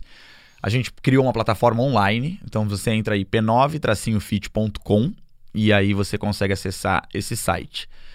Nesse site tem uma plataforma online completamente construída em cima de um, de um site chamado Hotmart de video, videoaulas. Então você vai ter toda uma forma de tratar do seu corpo, de mudar os seus hábitos, que é 100% online.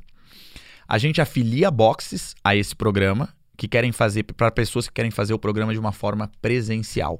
Então você pode fazer online sem precisar estar em box nenhuma. Você pode fazer esse programa de qualquer lugar de Portugal. Então os vídeos têm os treinos todos, é isso? Tem os treinos, tem o Tudo passo a passo, tem três explicadinho? tipos Boa. de treinos diferentes. Um que é um treino de crossfit, se você quer fazer um treino de crossfit mais voltado para a metodologia do P9 Fit, que você quase não para, não é aquela coisa de tanta explicação. Então tem a parte de força, mas tem um descanso ativo que a gente chama, algo que você vai fazer junto. Exemplo, você vai fazer um terra, mas você deve fazer um V-ups junto logo depois para você não ficar tanto tempo parado Ok. com tanto tempo de repouso. percebo, percebo. Tem o treino suor, que você não precisa de equipamento nenhum. Uhum. E isso é super legal. Por quê?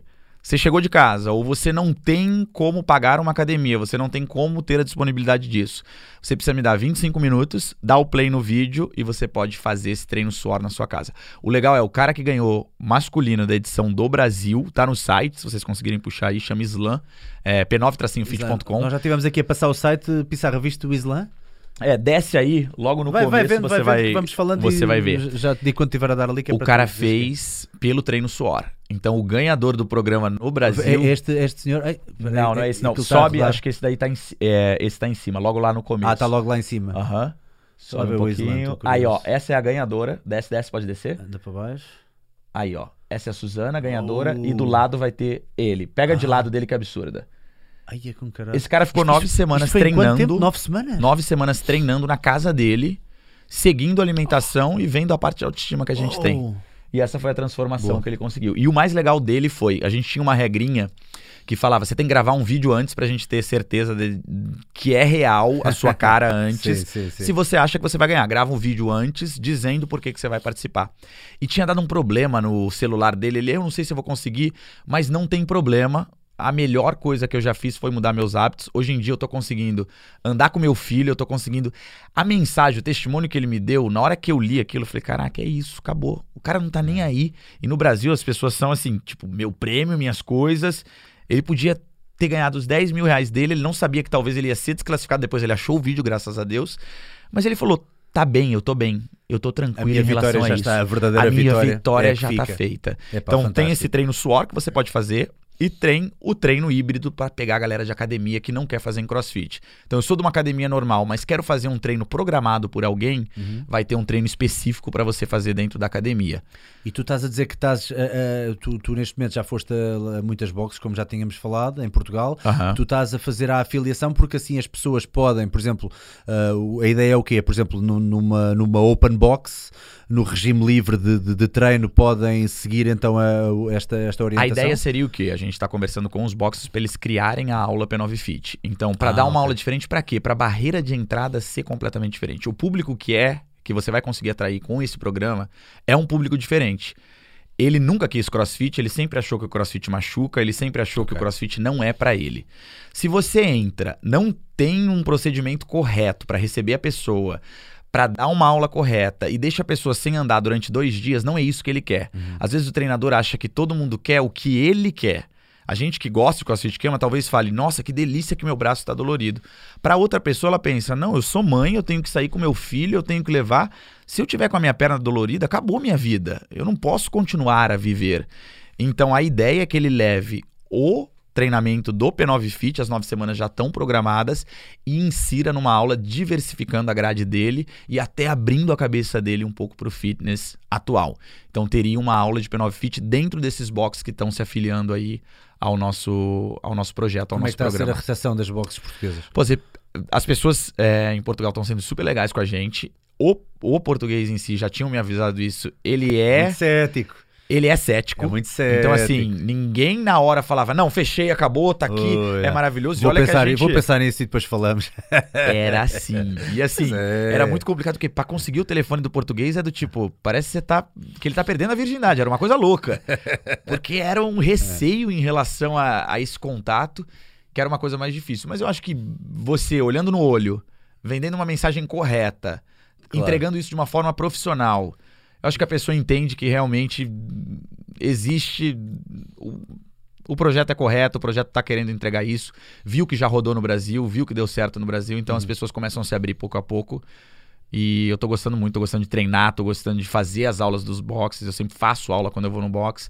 Eu não gosto dessa coisa de open gym, treino de atleta, planilha. Pra mim, isso tem uma visão muito cética em relação a isso. Se você quer isso, ou você é um atleta realmente de performance, ou você tá perdido naquele momento do crossfit que todo mundo se perde. Mas talvez uma lesão, ou talvez leitura, ou talvez a sua mãe vai mostrar pra você que o caminho é outro e que você pode ter muito mais do que um PR de snatch aí nesse caminho. Pois, percebe? Então, as pessoas que quiserem participar, quem não estiver numa box de crossfit, por exemplo, é através do site. É, É, você pode Tá então pelo toda. Uhum. site ou você pode ir pelas boxes afiliadas. A gente vai convidar 40 ginásios dentro do dentro de Portugal. Então a gente vai visitar agora, vai para Porto, vai subir tudo, depois vai descer tudo. Sou péssimo no mapa de Portugal, mas acho que eu tô falando certo. Até Subir eu sei descer. quanto mais alguém que vem do Brasil, não é? Até, eu, é. até eu sou às vezes do género, onde é que é o não sei o quê? E aí vamos tentar afiliar boxes de diversas regiões para todo mundo ter a oportunidade de participar, mas quem não conseguir se afiliar a um dos boxes pela distância física, pode participar 100% online e fazer esse programa 100% online. Vai ter área de nutrição que vai falar sobre tudo. Você tem lá dieta da zona, você tem palio, você tem estratégias como dieta flexível ou macros, você tem jejum O intermitente. que mais se adaptar à pessoa, não é? Depois isso depois depende. Qualquer coisa. E é videoaula, é PDF, é e-book, é um conteúdo assim bem diversificado para você não ficar do tipo, caraca, que saco, tô cansado de ver a cara dessa pessoa. Então é bem e, e só deste bocadinho já dá para ver que a tua comunicação é impecável. Portanto, não é aqueles vídeos tipo, e agora fazes quatro séries de oito Não, repetições." não senhor. Eu uma tento, coisa bem eu disposta. tento e não sei modular, eu tento, tudo que eu ensino meus coaches eu tento fazer também. Quero agradecer também, eh, e devia ter, le- ter logo dito no início, mas eh, foi através do João Simões. João Simões. O João Simões do CrossFit Mondego. Muito obrigado, João, porque se, se Eu João, agradeço também ele bastante. o João tu não estarias aqui porque ele, disse, ele, ele veio- ter comigo eh, e ele disse-me: Ah, eh, vem, vem cá o Marcos Viana, que é, que é o dono de uma das maiores boxes do, do, do Brasil e do Rio de Janeiro, Aham. e, e é muito influente na área do, do, do, do CrossFit e do fitness no, no, no geral. Eh, e vem cá a Portugal, vai estar um mês cá e acho que era um convidado espetacular para o teu podcast. Estarias interessado? Eu, claro que sim, tu estás a brincar comigo, ok. Portanto, foi ele que passou o contacto e sem, sem ele nós não estaríamos aqui. Portanto, João Simões, muito obrigado. Também tem uma excelente box CrossFit Mondego. Mondego. Hum, olha, vamos jogar um jogo. Como é que está a tua cultura de crossfit? De, de, de, de notícias do que se vai passando e das pessoas e dos atletas. Agora não estou a falar de, a nível de técnico. Caraca, eu vou falar que eu tô um pouco afastado, assim. Ui, estás afastado, então olha, estás com. É, eu não tô sabendo muito o que tá acontecendo da fofoca do meio do CrossFit. Ainda não. bem, ainda bem, pode ser que eu ganhe o jogo. Então, Você vai ganhar um jogo, um jogo de mim, com certeza, só é ganhar. assim, isto tem duas campainhas, Ok, mas já vi que tu és uma pessoa que gosta de arriscar, não é? Tu gostas de gosto. arriscar. E de competir. Isto não, tem, isto não tem nenhuma. Desta vez, desta vez não tens que. Desta vez não tens que, que, que- que estar dentro de um carro e fazer coisas e não sei o quê. Portanto, Eu aqui, acho bem mais simples. eh, não te preocupes que aqui as consequências não são muito mais. Vou pedir que olhes ali para, para a televisão que vai passar o genérico do jogo.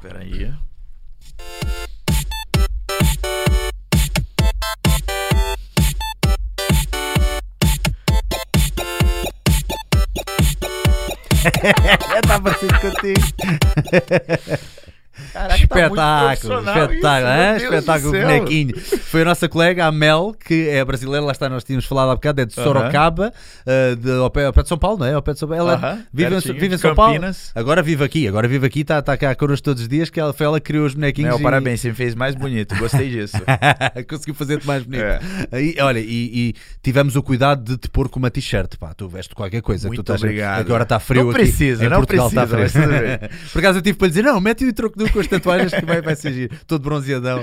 Ahm, Pissarra, explica-te lá então como é que é o jogo. A minha bonita assistente Luís Pissarra vai-nos explicar como é que é o jogo. Vamos lá. Bem, O jogo, o jogo é simples, é, eu vou, vamos ter três opções que podemos pôr aí para vocês verem. Então, existem três pessoas, três personagens. três, três personalidades do CrossFit. Sabes quem são, não sabes? Obviamente, Rich pelo menos isso eu ainda sei. Josh Bridges. Já agora deixa-me cá dar aqui uma explicação de quem são. Matt Fraser, três vezes campeão dos CrossFit Games, sendo que a última foi este ano. Este ano? Sim, este ano. Isto agora está muito confuso. Rich Froning, quatro vezes campeão mundial dos CrossFit Games. Josh Bridges ah, participou seis, seis, estou a dizer bem, seis vezes nos eh, CrossFit Games. Ah, o melhor que conseguiu foi um segundo lugar, mas é uma das maiores máquinas e foi Navy SEAL, portanto, ah, de certeza que vai funcionar muito bem para este jogo. Caraca, ele vai ganhar. Conta. Pissarro. Desculpa. Ahm, pronto, e basicamente eu vou, hum, vou ler uma citação e vocês têm que adi- adivinhar de, de quem é que é, quem é que disse essa citação. Dentro desses três, Ok. o, eu tenho que acabar a frase e você, o mais rápido a carregar aí na campainha é quem, dá, quem tem que dar a resposta. Pronto. Pronto, agora quem falhar, imagina, tu chegas-te à frente, ele acabou a frase e tu dizes, e tu dizes, sei quem foi, e dizes Rich Froning. Ok. Se estiver errada, eu ganho o ponto. Tá bom. Já não, eu já não vou ter a opção, ele diz logo quem é que, quem é que ganhou ou não, mas coisa, portanto, a ideia é escolher com cuidado. Ok, Ok. vamos lá, vamos Estou às frases então, vamos lá às frases. Assim que começas constantemente a tomar decisões difíceis, vais começar-te a sentir-te mais confortável com o, descon- o- com o desconfortável e vais gostar do que estás a fazer. Também te tornas um atleta melhor. Quem disse isso? Não sei. Olha, com esta conversa toda eu acho que foi o Josh Bridges. Você, vai, você tá chutando. Pá, hoje estamos sem as campainhas, mas está certo. Não, Porque não há o clean clean. não. Não há o o clean. clean, porquê? Opa, Perdeste o é clean falha técnica, é culpa minha, na verdade. Apagou com o meu. É que nós tínhamos um tlim, ou palmas. era palmas, não era, não era, não, era o que e as palmas. Era a coisa e as palmas. As palmas deve ter, as palmas ele deve ter. Não tenho, não. Bora, 1-0, 1-0 para Portugal. Ok, ok, ok. 1-0 Ah, para não Portugal. Fala isso que a galera vai ficar O Bruno comigo. Ronaldo contra o Marcos Neymar. Bora. Siga. Número 2. Eu pergunto diariamente com consciência: sou mau a quê? E como posso malhar nesta fraqueza até se tornar uma força? Quem disse Fa- isso? falsa partida para o Marcos eh, Neymar. Muito obrigado. Matt Força. Fraser. Certo? É lá. É pá, esta já sabias mesmo. Ah, Já a cara dele. Eu por acaso ia dizer, eu, eu- se eu apostasse, diria que era Rich Froning, que ele falava muito na cena. Eles dizem todos isto, não é? De melhorar as, as fraquezas. Ah, em que é que eu sou mau, em que é que eu sou mau.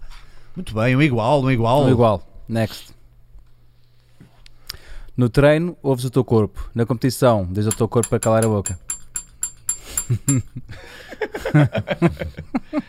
Bora, Quem Marcos. disse isso? Rich running.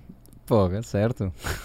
Isto não vale. O que Ele- está acontecendo? Ele, ele conhece-os a todos, isto não vale. Não, eu passei-lhe as, eu passei-lhe as respostas há bocado. Passaste as respostas. Cara, toma aí, cara. Next, número 4. 2-1. Ó Marco. Não vais sentir todos os dias que bombaste. É parte do processo. Oi? Não percebi quem é que foi primeiro. Fui eu, Foi ele. Mas estou um bocado arrependido.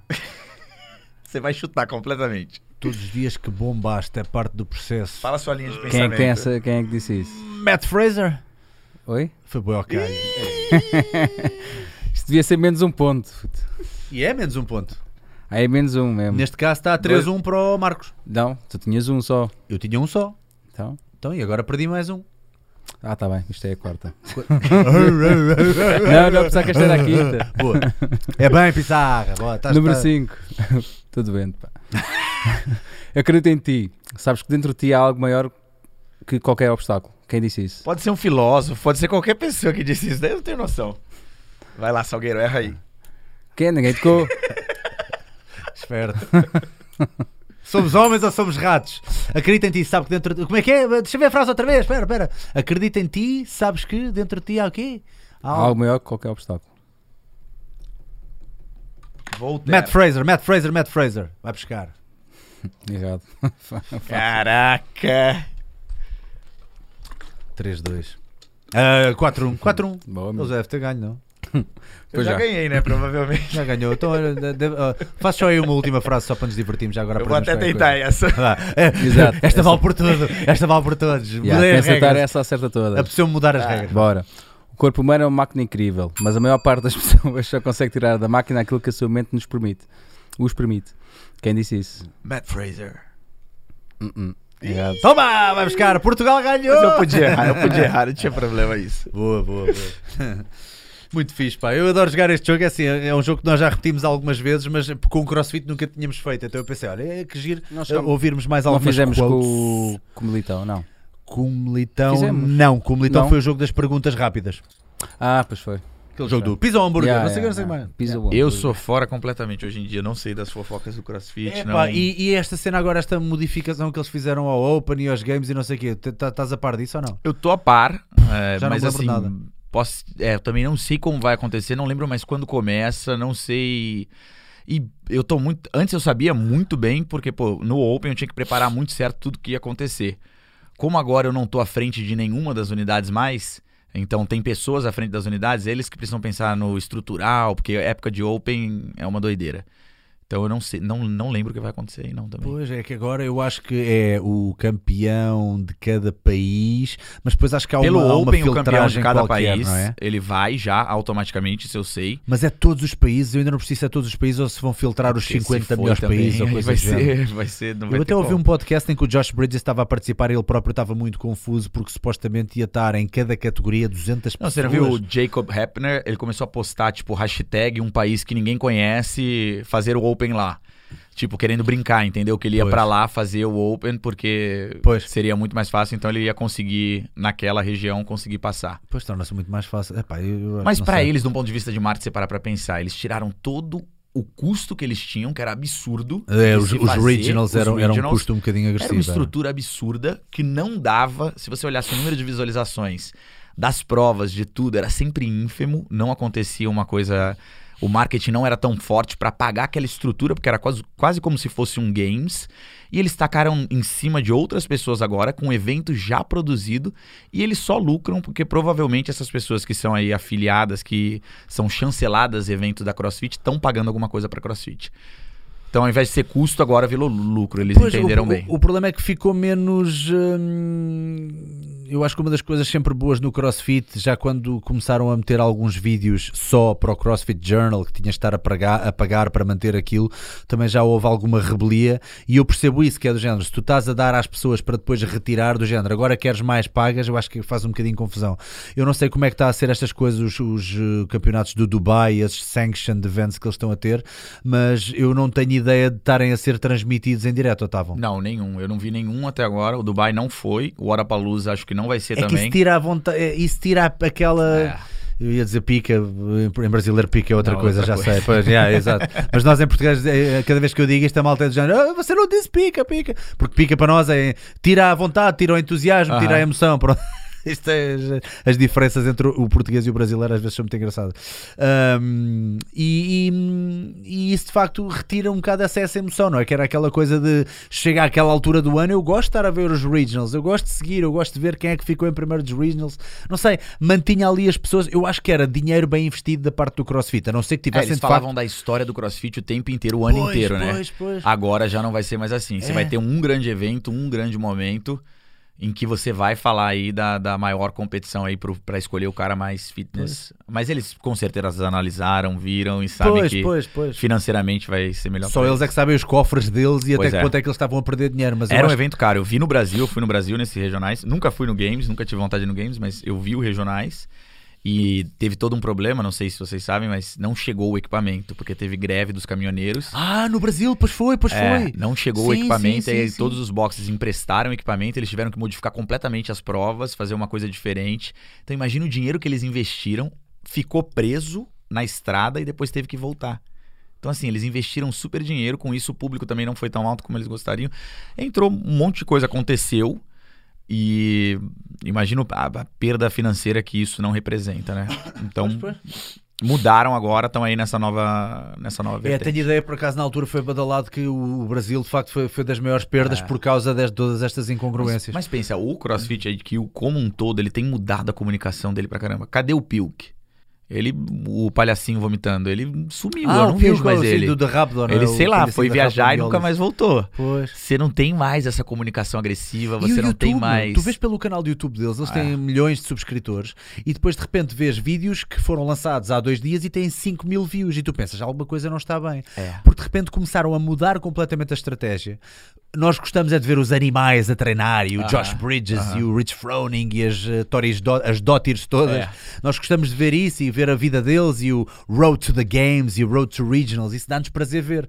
Uh, uh, de repente estamos a ver só vídeos com malta, pá, com todo o respeito, não é? Aham. Uma coisa é aparecer uma vez ou outra.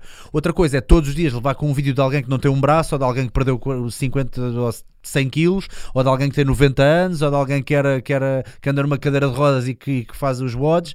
Uma pessoa chega a um ponto em que diz, já percebi, já percebi que o CrossFit é bom para toda a gente. Mas não mudem drasticamente a estratégia porque esta aqui finalmente estava a surtir efeito, não é? É, teve uma época que eles foram apelativos e agressivos, do tipo, eu quero ser contra tudo, eu quero passar uma imagem, então colocava muita foto de, de arma, de gente pelada, de coisas assim que eu falava, meu Deus, o que, que tá acontecendo agora com a comunicação deles? Aí depois mudou completamente, mandaram o palhacinho embora, e aí começaram com essa pegada forte que tá até atualmente, do Foi? tipo, crossfit é pra todo mundo, crossfit é pra todo mundo, crossfit é pra todo mundo. E o Greg Glassman com esse discurso aí do bote salva-vidas. É, é a nova pegada, eles estão se reinventando, mas eu, eu acho que eles ainda não acharam o meio termo que vai agradar a todo mundo. E eu nem sei se estas coisas estão contraditórias. A guerra à Coca-Cola, a guerra aos refrigerantes. Epá, mas, mas porquê tu te tens que entrar em vi- guerra com É. isso quando tu, tu, tu tens o teu produto para desenvolver? És escusado estar a entrar em guerra. Não é, não é que não seja verdade, não é? É, é muito os refrigerantes, entre aspas, simbolicamente, não é só os refrigerantes, Aham. não é só o açúcar, pelo amor da santa. Tipo, às vezes o açúcar nas doses certas e nos timings certos até pode, vá, eh, surtir efeitos que não são, são tudo menos maus. Mas, mas a malta eh, declara guerras a certos conceitos como se não houvesse outras coisas mais positivas por onde, por onde ir, não é? Parece que temos que ser controversos para conseguir surtir efeito. É, e não adianta, o que o Greg Glassman tem como, como meta e missão é o que vai acontecer ali dentro. Então, eu vi ele falar, fui num, num- numa palestra dele que ele deu quando ele estava no Brasil. E a guerra, a bandeira, ele tá levantando muito forte contra isso. Agora Pois, é, é a nova missão de vida dele e ele tá indo pesado em cima, mas é uma empresa grande, né? Bastante. Pois, pois, É difícil você conseguir. Mas é a mensagem que ele acredita, ele tá indo aí puxar. Não, eu acho, acho, bem que, acho bem que ele o faça, mas, mas eh, às vezes eh, os métodos não parecem ser os, os melhores, não sei, mas quem sou eu para falar isto? São, somos É. nós, somos dois tipos a falar, não é? Sobre, sobre as nossas opiniões. Eu hoje vi uma coisa muito interessante, muito interessante no teu story, Ok. está aqui, já coloquei no meu computador, já agora se puderes olhar para ali, tu hoje colocaste esta pirâmide, Uhum.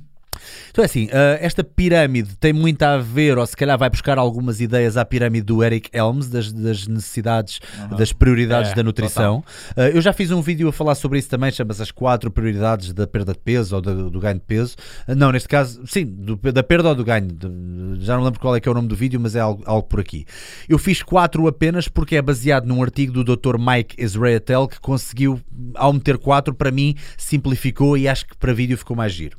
Depois temos a pirâmide do Eric Helms, que são para aí 5 ou 6 prioridades.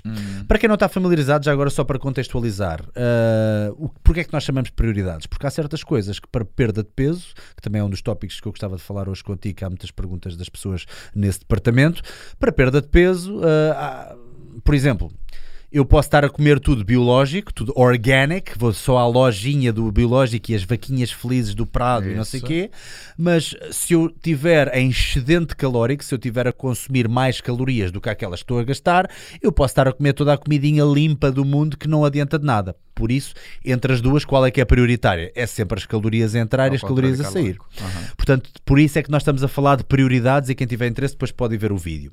Mas é engraçado que tu colocaste aqui, nesta pirâmide, foi criada por ti esta pirâmide? Aham. É a Ana Lu, na verdade, é a pessoa que faz, que cuida dessa parte. É a nutricionista, Ana não é? Lu Que veio contigo Hathaway. também para Aham. Portugal. Já tive a Essa oportunidade mesmo. de ver também. Um grande beijinho para a Ana Lu, que também está a fazer um trabalho fantástico. Eu gostei muito desta pirâmide, porquê? Porque foi buscar não só a vertente científica daquilo que funciona na perda de peso, Uhum. mas foi buscar também a vertente que nós todos sabemos que é a mais difícil de controlar, que é aqui a cabecinha, a parte do psicológica. Aham. Porque nós temos que mudar é as crenças e a maneira de estar das pessoas, muito mais do que só dizer, olha, agora come isto. Nós sabemos que as pessoas comem isto, mas daqui a um mês ou dois já não estão a comer. Eu estou agora no princípio do ano, ai, resolução nova, este ano vou perder peso. Em março já está tudo outra vez a, a descambar. Então temos aqui na base aderência, é a coisa mais importante para, para vocês. É, então, Fala-me um bocadinho Se disso. você conseguir, primeiro, tá lá.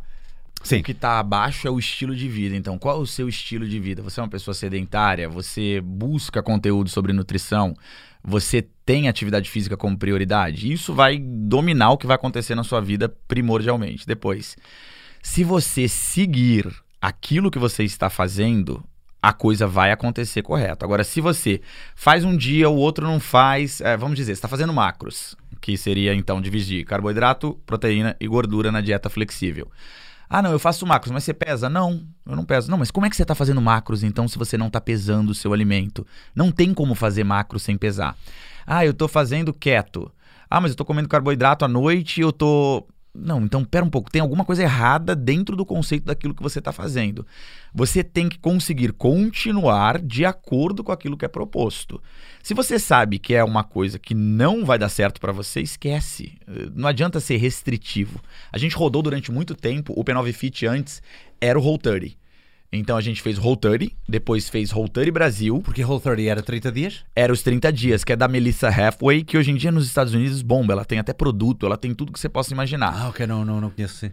Whole 30, depois entra, é o, um dos top 10 lá nos Estados Unidos. Boa. Então a gente começou e o que, que a gente percebeu? Era maravilhoso por 30 dias, mas todo mundo que ganhava o programa nosso do Whole 30 dali a dois meses. Tava Voltava uma tudo, bola. claro. Voltava tudo. Voltava e voltava num efeito rebote absurdo. Por quê? Não tinha como você continuar naquilo ali. Não era algo para o seu estilo de vida. Então, realmente, a gente acha que na base é isso que tem que acontecer. O estilo de vida seguido de você conseguir seguir essa dieta, você ter adesão a ela. A maioria das pessoas, eu acho que estamos a caminhar para uma sociedade de ou tudo ou nada, não é? De extremos. Já temos muitas, muito poucas pessoas bem ancoradas ali no meio termo, não é? Eu, eu também sou um bocadinho assim, eu sou de excessos. Por exemplo, se eu for sair à noite e for beber, beber uma cerveja, Aham. uh chopp, vou beber uma chopp. Eu quero acabar a eu acabo a beber 20 choppes, eu não consigo beber uma. Eu, eu também sou uma pessoa de excessos, por isso é que a treinar também gosto muito do ou vai ou racha e também gosto muito disso. E eu sinto que há pessoas, ah, parece que já só há dois tipos de pessoas, ou é tudo ou não é nada, ou são pessoas muito moles que não fazem nada, ou são pessoas que é do género, dá-me esse WOD para fazer e quantos mais WODs é que. E depois também as pessoas também têm um bocadinho aquela ideia de que tens que te rebentar todo numa aula para ter, para ter sido uma boa aula.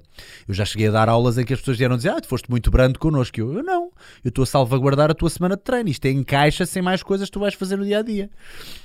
É, de- desse lado, realmente, as pessoas estão muito extremistas e eu já fui muito extremista. É, se você voltar meu Instagram aí atrás, tem foto minha que, sei lá, eu tava com Todos os dias Hero Awards e não sei o quê. 3% de gordura. Eu tava fazendo uma dieta restritiva absurda. Eu lembro que nessa época eu tava treinando junto com o Lucas Luco muito. E o Lucas é maluco, o Lucas é doido. Se ele tiver a oportunidade de vir aqui, ele vai fazer um show aqui. Convide ele, você vai conversar, você vai entender. Ei, É, Quando é que ele vem? Quando é que ele vem? Abril ele tá aqui. Então, eh, dá- dá- o aí, contato que eu você- de é, falar claro. com ele. E tava treinando com ele todo dia e era assim. A gente, sei lá, treinava duas horas de manhã e aí meia-noite. Ah, vamos treinar? Não, vamos treinar de novo. Era uma coisa maluca. A dieta tava muito restritiva. E assim, eu tava, sei lá, bodybuilding mesmo. Eu tava fitness total pra ir pra palco pra conseguir fazer acontecer. Mas a minha cabeça era tão focada nisso que eu não via todo o resto da vida. Hoje em dia eu mudei meu hábito. Eu não tenho um corpo nem um terço do que era.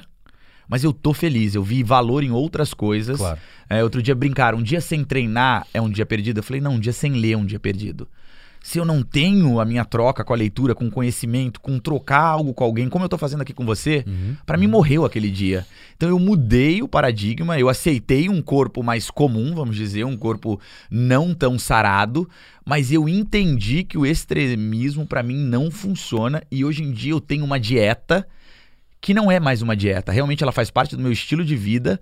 Eu como bem, eu tô em Portugal porque a comida é incrível, é maravilhosa.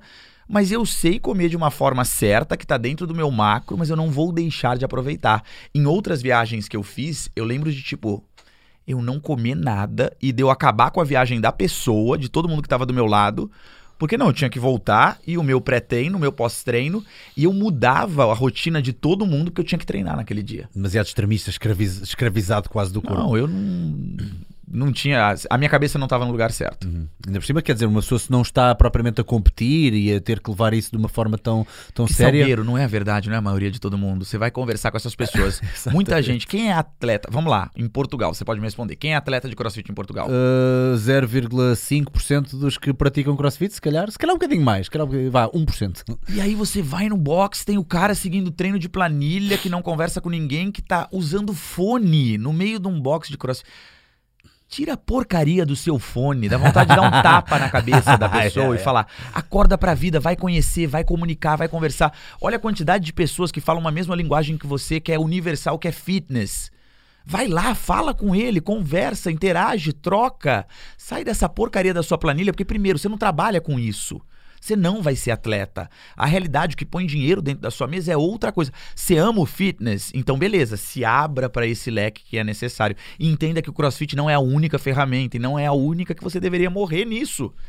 Sei lá, me irrita Até porque muito. lá está o estilo de vida e a aderência é o mais importante. Neste caso, nós É. chamamos adesão em Portugal. Adesão Uh, adesão. Portanto, se a adesão é o mais importante, uh, não interessa se é crossfit, não interessa se é zumba, não interessa se é. É aquilo que você consegue é aquilo que continuar. nós conseguimos continuar. Às vezes eu falo isso, a pessoa fala, nossa, o crossfit dá muito resultado. Não, na verdade o que acontece? Beleza, é um treino de alta intensidade, mas HIIT existiu já há tantos anos. Ah, mas tem levantamento de peso, levantamento olímpico que normalmente não se era colocado. Ok, entendo isso, mas não é o crossfit sim. E sim que a pessoa tem adesão. Todo dia ela volta, todo dia ela faz acontecer, todo dia ela aparece lá. O resultado é muito mais de você ter criado um ambiente em que as pessoas conseguem ir e têm prazer em estar do que do treinamento em si. Malta, aproveitem agora para fazer perguntas sobre perda de peso antes de fecharmos nosso- a nossa transmissão de hoje. Uh, vamos continuar aqui a falar um bocadinho da pirâmide, portanto, temos então a, a adesão. Podem, podem colocar as perguntas que eu já, já, lá, já lá vou. Uh, Pissarra, ajuda-me com isso também. Se visei alguma pergunta interessante sobre perda de peso, ajuda-me. Uh, portanto, temos estilo de vida, adesão. Déficit calórico, então, portanto, lá está, não adianta estarmos a comer tudo certinho e só os brócolozinhos e o, o frango e a batata doce, se nós não tivermos a gastar mais calorias do que aquelas que consumimos. Isso é uma coisa que me irrita. Chega aluno pra mim e fala: Não, mas eu tô comendo tudo certinho, é tudo natural, é tudo. Mas com certeza as quantidades estão erradas. não tem como. As pessoas procuram sempre, não, mas a minha tiroide tá desregulada, a minha. Sim, an- antes de grande pensar verdade é que nessas você tá coisas, comendo muito. experimenta isto primeiro, pois, exatamente. Aí, Antes disso, experimenta, experimenta ver Come- as quantidades. Certo primeiro, treina direito e aí depois. Outro dia, antes de eu vir pra cá, uma menina me parou e falou: Eu tô muito desmotivado, não consigo mais continuar. Não dá pra mim, crossfit não é pra mim. Eu treino pra caramba, eu como direitinho, meu corpo não muda. Eu falei: Então vamos lá. Olha o treino, olha como eu tô, como você tá. Ela tava intacta. O cabelo dela, a gente fala chapinha lá no, no Brasil, aquela Sim. prancha. Sim. Tava inteiro pranchado e não tinha mudado nada. Não, não, não, a maquiagem não tava perfeita. nada. Eu falei, você não treina direito. Olha pra mim, olha pra você. Eu tô acabado, você tá aí. É o mesmo treino que a gente acabou de fazer. Comer direito, me descreve seu dia de comida. Ela descreveu. Eu falei, não, você não come direito. Então a gente não precisa continuar a nossa conversa. Vamos daqui a três meses, você comendo direito, você treinando direito, a gente volta a conversar. Sem dúvida, sem dúvida. E é, lá está, instituir essa disciplina é muito difícil. Coisa que, que, que hábitos bons é que tu dirias, uma pessoa que está a começar e quer instituir então essa disciplina, o que é que, que, é uma pessoa pode fazer? Daí do, um, um ou dois passos diários que as pessoas podem fazer para pôr a pecinha do puzzle. O que é que tu dirias? Para, como é que a pessoa começa? Muitas pessoas têm A dificuldade. pessoa nisto. começa primeiro entrando no penal fit, mas. Claro. se, caso Vão isso para a não academia, seja... vão para o ginásio, vão, vão para, Caso para o isso programa. né? não seja o caso, o que, que ela pode fazer? Eu gosto muito de alguma forma de controle de atividade física. Por exemplo, eu uso o Apple Watch, pode ser qualquer um, outra marca que você queira. Eu tenho no dia o que eu quero bater em caloria ativa. Então, por aqui eu sei qual é a minha caloria ativa e eu sei qual é meu gasto metabólico, ou seja, que meu corpo gasta todo dia. Eu tenho uma meta de mil calorias ativas todo dia, porque eu sei que meu corpo gasta aí para estar vivo mais ou menos 1.700, isso eu sei, e olho todo dia. Com isso, eu conseguindo manter isso, eu sei que o meu corpo fica do jeito que eu gostaria que ele ficasse se eu tiver inserindo a quantidade suficiente de proteína, carboidrato e gordura e controlada. Então eu digo para as pessoas, não complica muito. Tenta achar algo disso, é, dê uma meta para você. E aí a meta pode começar apenas como 100 calorias, 200 calorias ativas, 300. Mas Marcos, eu não tenho como ir para um box, eu não tenho dinheiro, eu não tenho nada. Anda, caminha. Faz alguma coisa, mexa o seu corpo. Usa a escada ao invés da escada rolante. Para de usar o elevador, não usa tanto carro. Vai de bicicleta. Esteja mais ativo.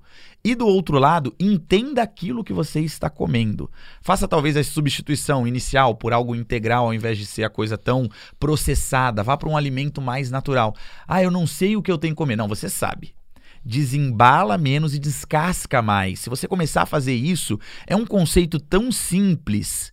Se tá na tua na tua dispensa e ficou por 30 dias e não estragou, não coma, não deve ser bom pra você. Agora se é uma coisa que, pô, é natural. Normalmente três dias, quatro dias já tá mal, já tá ruim. Adorei essa frase. eh, Isso devia dar uma t-shirt, olha, falante.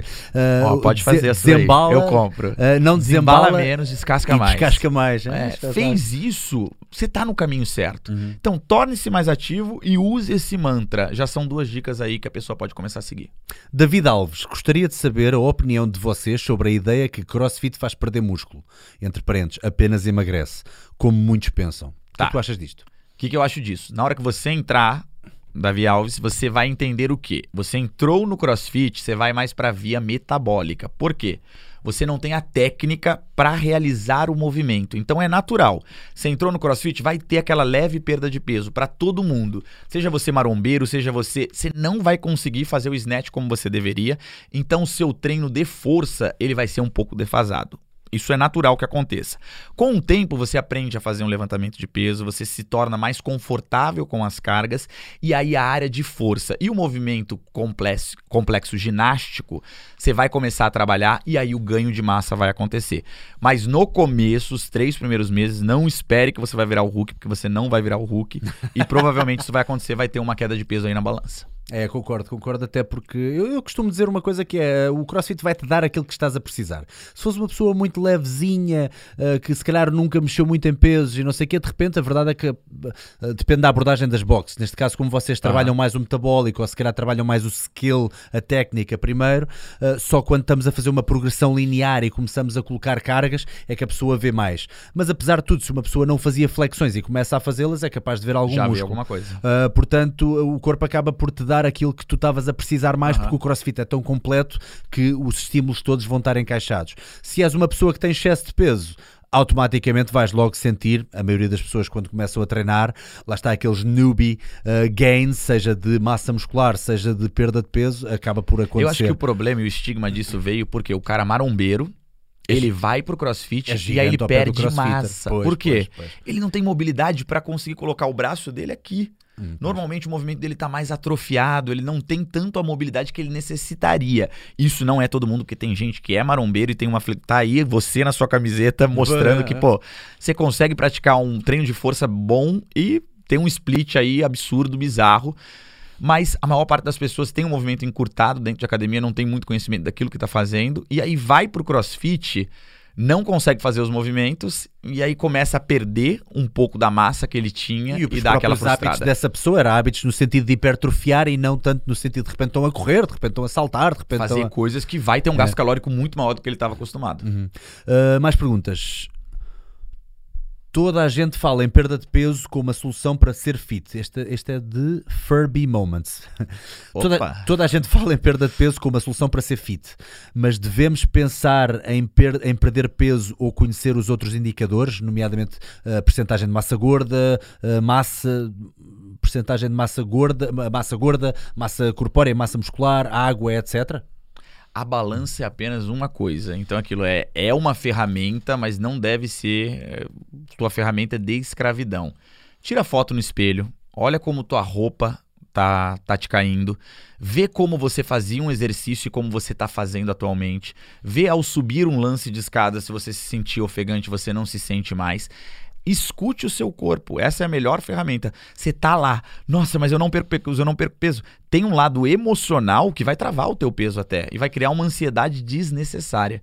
Por isso que nesse programa no P9 Fit até a gente tem essa questão do, do tirar medidas. Então, medida, ó, tirei a medida e tirei uma foto sua. Ok. Muita gente no fim do programa fala, não perdi nada. Aí a gente mostra a foto e fala, caraca, mas Cara. eu não acredito que eu mudei desse jeito. Então, não fique preso apenas à balança. A ba- balança é apenas mais uma ferramenta dentro de milhões de outras que você pode ter. Eu também sou muito mais fã da- das medidas e, de- e de- e de- da fotografia em si. Às vezes é, é, é muito mais. Eu acho que é muito mais explanatório ver a Pô, a fotografia do que que estar só a ver. cultura aí de bodybuilding, ele sabe que às vezes você pega uma foto, eu vou mostrar pra você essa foto, o cara tá com 74 quilos, eu mostro uma outra com 80. Você vai achar que ele tá mais forte na de 74. Porque ele tá muito mais. A É. musculatura está muito mais saltada. Várias pessoas pra mim, não, mas aqui você tava muito mais forte. Eu falo, não, hoje em dia eu peso 81, aí eu tava no máximo com 73. Pois. Não, mas como pode isso? É, pode, é assim que Está acontece, Tá muito mais ripado, muito mais definido. De repente, até na foto é tudo. Uou, que é parece isto? muito maior. Uh, vou só aceitar mais duas perguntas, depois vamos fechar o nosso podcast de hoje. Uh, tu, tu- tu tinha visto aqui uma boa. Qual a melhor estratégia? Afonso Fernandes. Hit, como frequentemente acontece no CrossFit, ou cardio de baixa intensidade? Hit ou cardio de baixo peso. Eu acho que você deve utilizar dos dois. De novo, não feche Pois sua é, cabeça. acho- é. O principal que eu ainda defendo na parte da de perda de peso é você não focar apenas no aeróbico. As pessoas elas vão para isso. Eu vou ficar na esteira e vou fazer abdominal. E eu falo, não, tenta fazer um agachamento costas, tenta fazer um desenvolvimento, tenta fazer um supino, tenta fazer uma remada. Vai pro básico, que todo mundo sempre fez, desde a época de sempre, mas que a academia disse pra você que você tem que ficar numa maquininha empurrando as coisas, que realmente não são os principais levantamentos que você tem que praticar. Então, faz um treino de força e utilize depois tanto o intervalo de baixa intensidade, ou o intervalado de alta intensidade, sim. quanto o levinho, o calminho aí, como estratégias pra você. Não, não tem o melhor, não tem o pior. Não, às vezes você não gosta da sensação de estar no intervalado de alta intensidade. Realmente você tem em menos tempo um bom gasto calórico, mas no outro você também consegue construir um gasto calórico. Então depende do, do tipo de movimento que você gosta, do tipo de estímulo que você gosta, do tempo que você tem disponível e nunca fecha a sua cabeça, faz de tudo. Às vezes eu saio para correr e corro 30 minutos, eu caminho às vezes, as pessoas dão risada disso, Marcos, mas caminhada não é exercício. A partir do momento que você acha isso, você não sabe o que é atividade física. Uh, boas, muito bom podcast Salgueiro. Obrigado, Powerful P. Os nomes são fantásticos. Muito criativos. É tudo nomes de- de- de- do, do cartão de identidade mesmo, são mesmo nomes de nascença. Qual é a vossa opinião sobre treinos bidiários, oi, fazendo cardio um e musculação no outro e descansa ao fim de semana? É demasiado? Abraço. Uh, bem, posso, posso agora, agora, agora, posso começar eu para dizer uma coisa. Uh, esta panca, esta pancada que as pessoas têm por ir a correr fazer treino bidiário quando ainda ma mal dão conta de um, faz-me lembrar aquelas pessoas que nem sequer fazem a cama, nem sequer conseguem resolver a sua cama, mas criticam a vida dos outros. Não é? Mas é a mesma coisa, é a mesma. Para pra pensar, para você fazer isso, primeiro, a quantidade de tempo que você tem é absurda. Então você poderia estar gastando seu tempo em algo mais produtivo do que fazer tanto se você não é um atleta. Agora, se você é um atleta, tudo bem. E outra, será que você vai conseguir se dedicar como você precisa a esses treinos? Você tá já pronto para tá fazendo uma estratégia dessa que é, pô, quanto não te cansa fisicamente? Quanto teu tempo, teu corpo demora para regenerar e tá pronto para uma outra sessão de treino? Fazer dois treinos no dia, para mim, assim, olha, é de, eu não consigo hoje em dia fazer dois treinos no eu, dia. Eu, eu, não costumo de todo fazer dois treinos. Aliás, é. é. raríssimo eu fazer dois treinos. No máximo dos máximos, se eu fiz um treino mais virado para musculação ou tive pouco tempo para terminar o treino de musculação, uh, ou sentir que ainda estou com alguma energia depois ao fim da tarde, uh, se calhar posso ir fazer, mas, mas já nem vou dar muita intensidade. Vou fazer um cardio mais soft. Sabe que eu vejo pessoas. Quase como que... se fosse uma recuperação é. para, para sentir que gastei mais umas caloriazinhas, sentir-me bem comigo porque tenho algum tempo de sobra, o que é raro acontecer, mas se acontecer é mais nesta vertente que eu faço. E tem na, na CFP9 a gente tem várias modalidades além do CrossFit. Então a gente não faz só CrossFit. Você tem outras nove modalidades diferentes que você pode fazer. E às vezes as pessoas dobram aulas. E eu olho uma coisa que era para ter sido feita intensa, ele não, não, mas só tô para queimar caloria. Então você fez errado. Se você tivesse se puxado 100% naquela aula principal, você não ia ter necessidade de estar tá dobrando a aula. Você não precisaria fazer isso. Então, se você se dedicar corpo e alma, porque é muito disso, de você entender o movimento, entender. Pô, eu posso fazer aí um, um levantamento terra puxando mais para posterior, puxando mais para frente, eu posso sentir mais minhas costas. Eu sei manipular meu corpo de uma forma ótima. Então, gasta tempo em fazer isso. Tenta sentir o seu corpo, sentir para onde você está jogando o movimento e que músculo você quer desenvolver. Ao invés de você gastar uma outra hora numa esteira, entediado, sem ter para que estar tá fazendo isso. Concordo plenamente. Uh, Marcos, onde é que as pessoas te podem encontrar? Vamos pôr mais uma vez aqui o, o Instagram uh, do Marcos e da sua box de CrossFit. Portanto, temos aqui M Vianara. M Vianara é o Marcos. Então. Uh, vão ver muitas fotografias quase pornográficas do menino em sungas é, e não sei o quê. Gente, é o, o marombeiro carioca, né? Marombeiro carioca. É assim que vocês dizem. Olha, está a ver? É, mas olha, mas olha, essa aí em Miami, gente, estava pedindo, pô, no meio de a Miami. A verdade é que é um físico impressionante, para parece o corpo de Jesus Cristo bombado. uh, Pode e... me achar então CFP9, M Vianara e Diz-me agora... só mais uma vez qual é que é o site do, do, então, do projeto. É P9 tracinho, aqui vocês chamam tracinho também, não é o underline, é só o tracinho fit. O projeto começa em março, dia 8 de março. Até dia 8 de março você tem para participar. Lembrando, você pode participar aqui em Portugal apenas pelo site p9-fit.com ou você pode ir em um dos box afiliados. Quando você entrar no p9-fit.com, você vai ter uma abinha lá que vai ser box afiliados. Esses ah, okay. são os boxes que a estão dar logo a informação a relação de, é de todo mundo que está participando. Okay. 40 ginásios Portugal afora, participem, vai ser uma mudança de hábito, é isso que a gente está levando, alimentação saudável, atividade física e relacionamento humano. Tu estás cá até quando em Portugal? 4 de fevereiro, tenho muito ah, tempo Portugal. Vou, vou, eu vou virar um português daqui Vai virar um português. Fala igual vocês. Vai sair daqui gordo, sabes disso. Não, não fala isso. Não, não, não, Vamos te engordar e bem. Não, não, não, Vamos testar essa conversa toda da aderência, da adesão. Eu vou postar uma foto dia 4 de fevereiro para vocês. É, então. pronto. De, de tronco nuclear. Tinha que ser. Olha, muito obrigado pela tua prazer presença aqui. Meu. Foi um grande prazer. Uh, malta, uh, foi um excelente podcast mais uma vez. Nós vamos ter outro podcast no dia 23. Ainda é segredo quem é que, uh, que vai cá estar, mas fiquem preparados que será nessa altura. Uh, volto a recordar que o cupão deste mês da Prozis dá claras de ovo, toalha e creatina para a nossa malta amiga do Brasil, creatina. Tu tomas creatina? Eu tomo creatina. Os únicos dois suplementos é betalanina e creatina que eu uso. Ah, tomas betalanina uhum. para anular os efeitos do ácido lático, para conseguir é. ter mais resistência. Boa, sim senhor. E proteína não? Whey não? Assim, tomo whey, mas eu mais esqueço do que tomo, para ser sincero. Uh, eu também sou um bocado assim. Eu, por acaso é verdade. Ei, esqueci. Uh, e não se esqueçam esqueçam também que já temos o nosso site com o nosso merchandising à venda, loja.dicasdosalgueiro.pt. Temos uh, portos de envio muito apelativos, inclusive é para o Brasil, estamos com preços bastante fantásticos.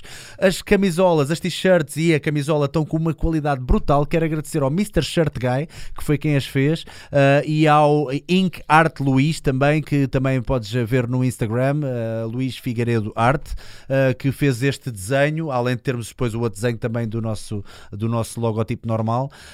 e estamos muito satisfeitos porque as encomendas já têm sido algumas, a malta já nos está a mandar mensagens e fotos com, com, com as suas novas t-shirts, as suas novas peças de elementos da nossa crew. Estamos aqui a criar um gangue das dicas de salgueiro, os meus salgueirinhos, e acima de tudo vocês, ao, ao ajudarem, ao comprarem também, obviamente, também estão a ajudar aqui ao nosso projetozinho das dicas de Salgueiro, que esperamos cada vez uh, ajudar mais pessoas sempre a treinar e a ficar saudáveis, que no fundo é disso que se trata. Muito obrigado mais uma vez. Uh, o link está na descrição para quem quiser ir. Já, já disse também, uh, malta de Portugal agora está tudo muito viciado a utilizar o, o MBWay, torna-se tudo muito mais fácil e também é um site, nós não, não fizemos o site com o objetivo de sacar e-mails para newsletters, Exato, não foi com esse objetivo, foi com o objetivo mesmo de criar mais comunidade, entre aspas. Uh, portanto, uh, não, não tens que estar a registar aquelas chatices todas para pa, pa fazer as, as, tuas, as tuas compras. E quero dar também aqui um agradecimento à mãe do Pissarra, que ela é que está a embalar cada uma das encomendas, coitada. Uh, quero mandar um grande beijinho à mãe do Pissarra, à minha tia, à minha tia Guida, não é? Que quero mandar-lhe um grande beijinho e obrigado que ela tem feito as coisas com muito carinho e as pessoas estão, já estão a mandar-nos as, as fotos com, com os seus, com os seus materiais. Esse beijinho é para quê? É para mim, pisar É para ti, claro. o ectomorfozinho. Pessoal, fiquem bem e dia 23 voltamos com mais um podcast. E não se esqueçam. Ai, este, o vídeo deste domingo é, uma, é um atrofio, meu. Vocês não percam o vídeo deste domingo. É um atrofio. Tchau. Beijinhos e abraços. Um abraço para o Brasil, beijinhos. E um abraço, obviamente, para os meus tugas, para os meus salgueirinhos. Até à próxima.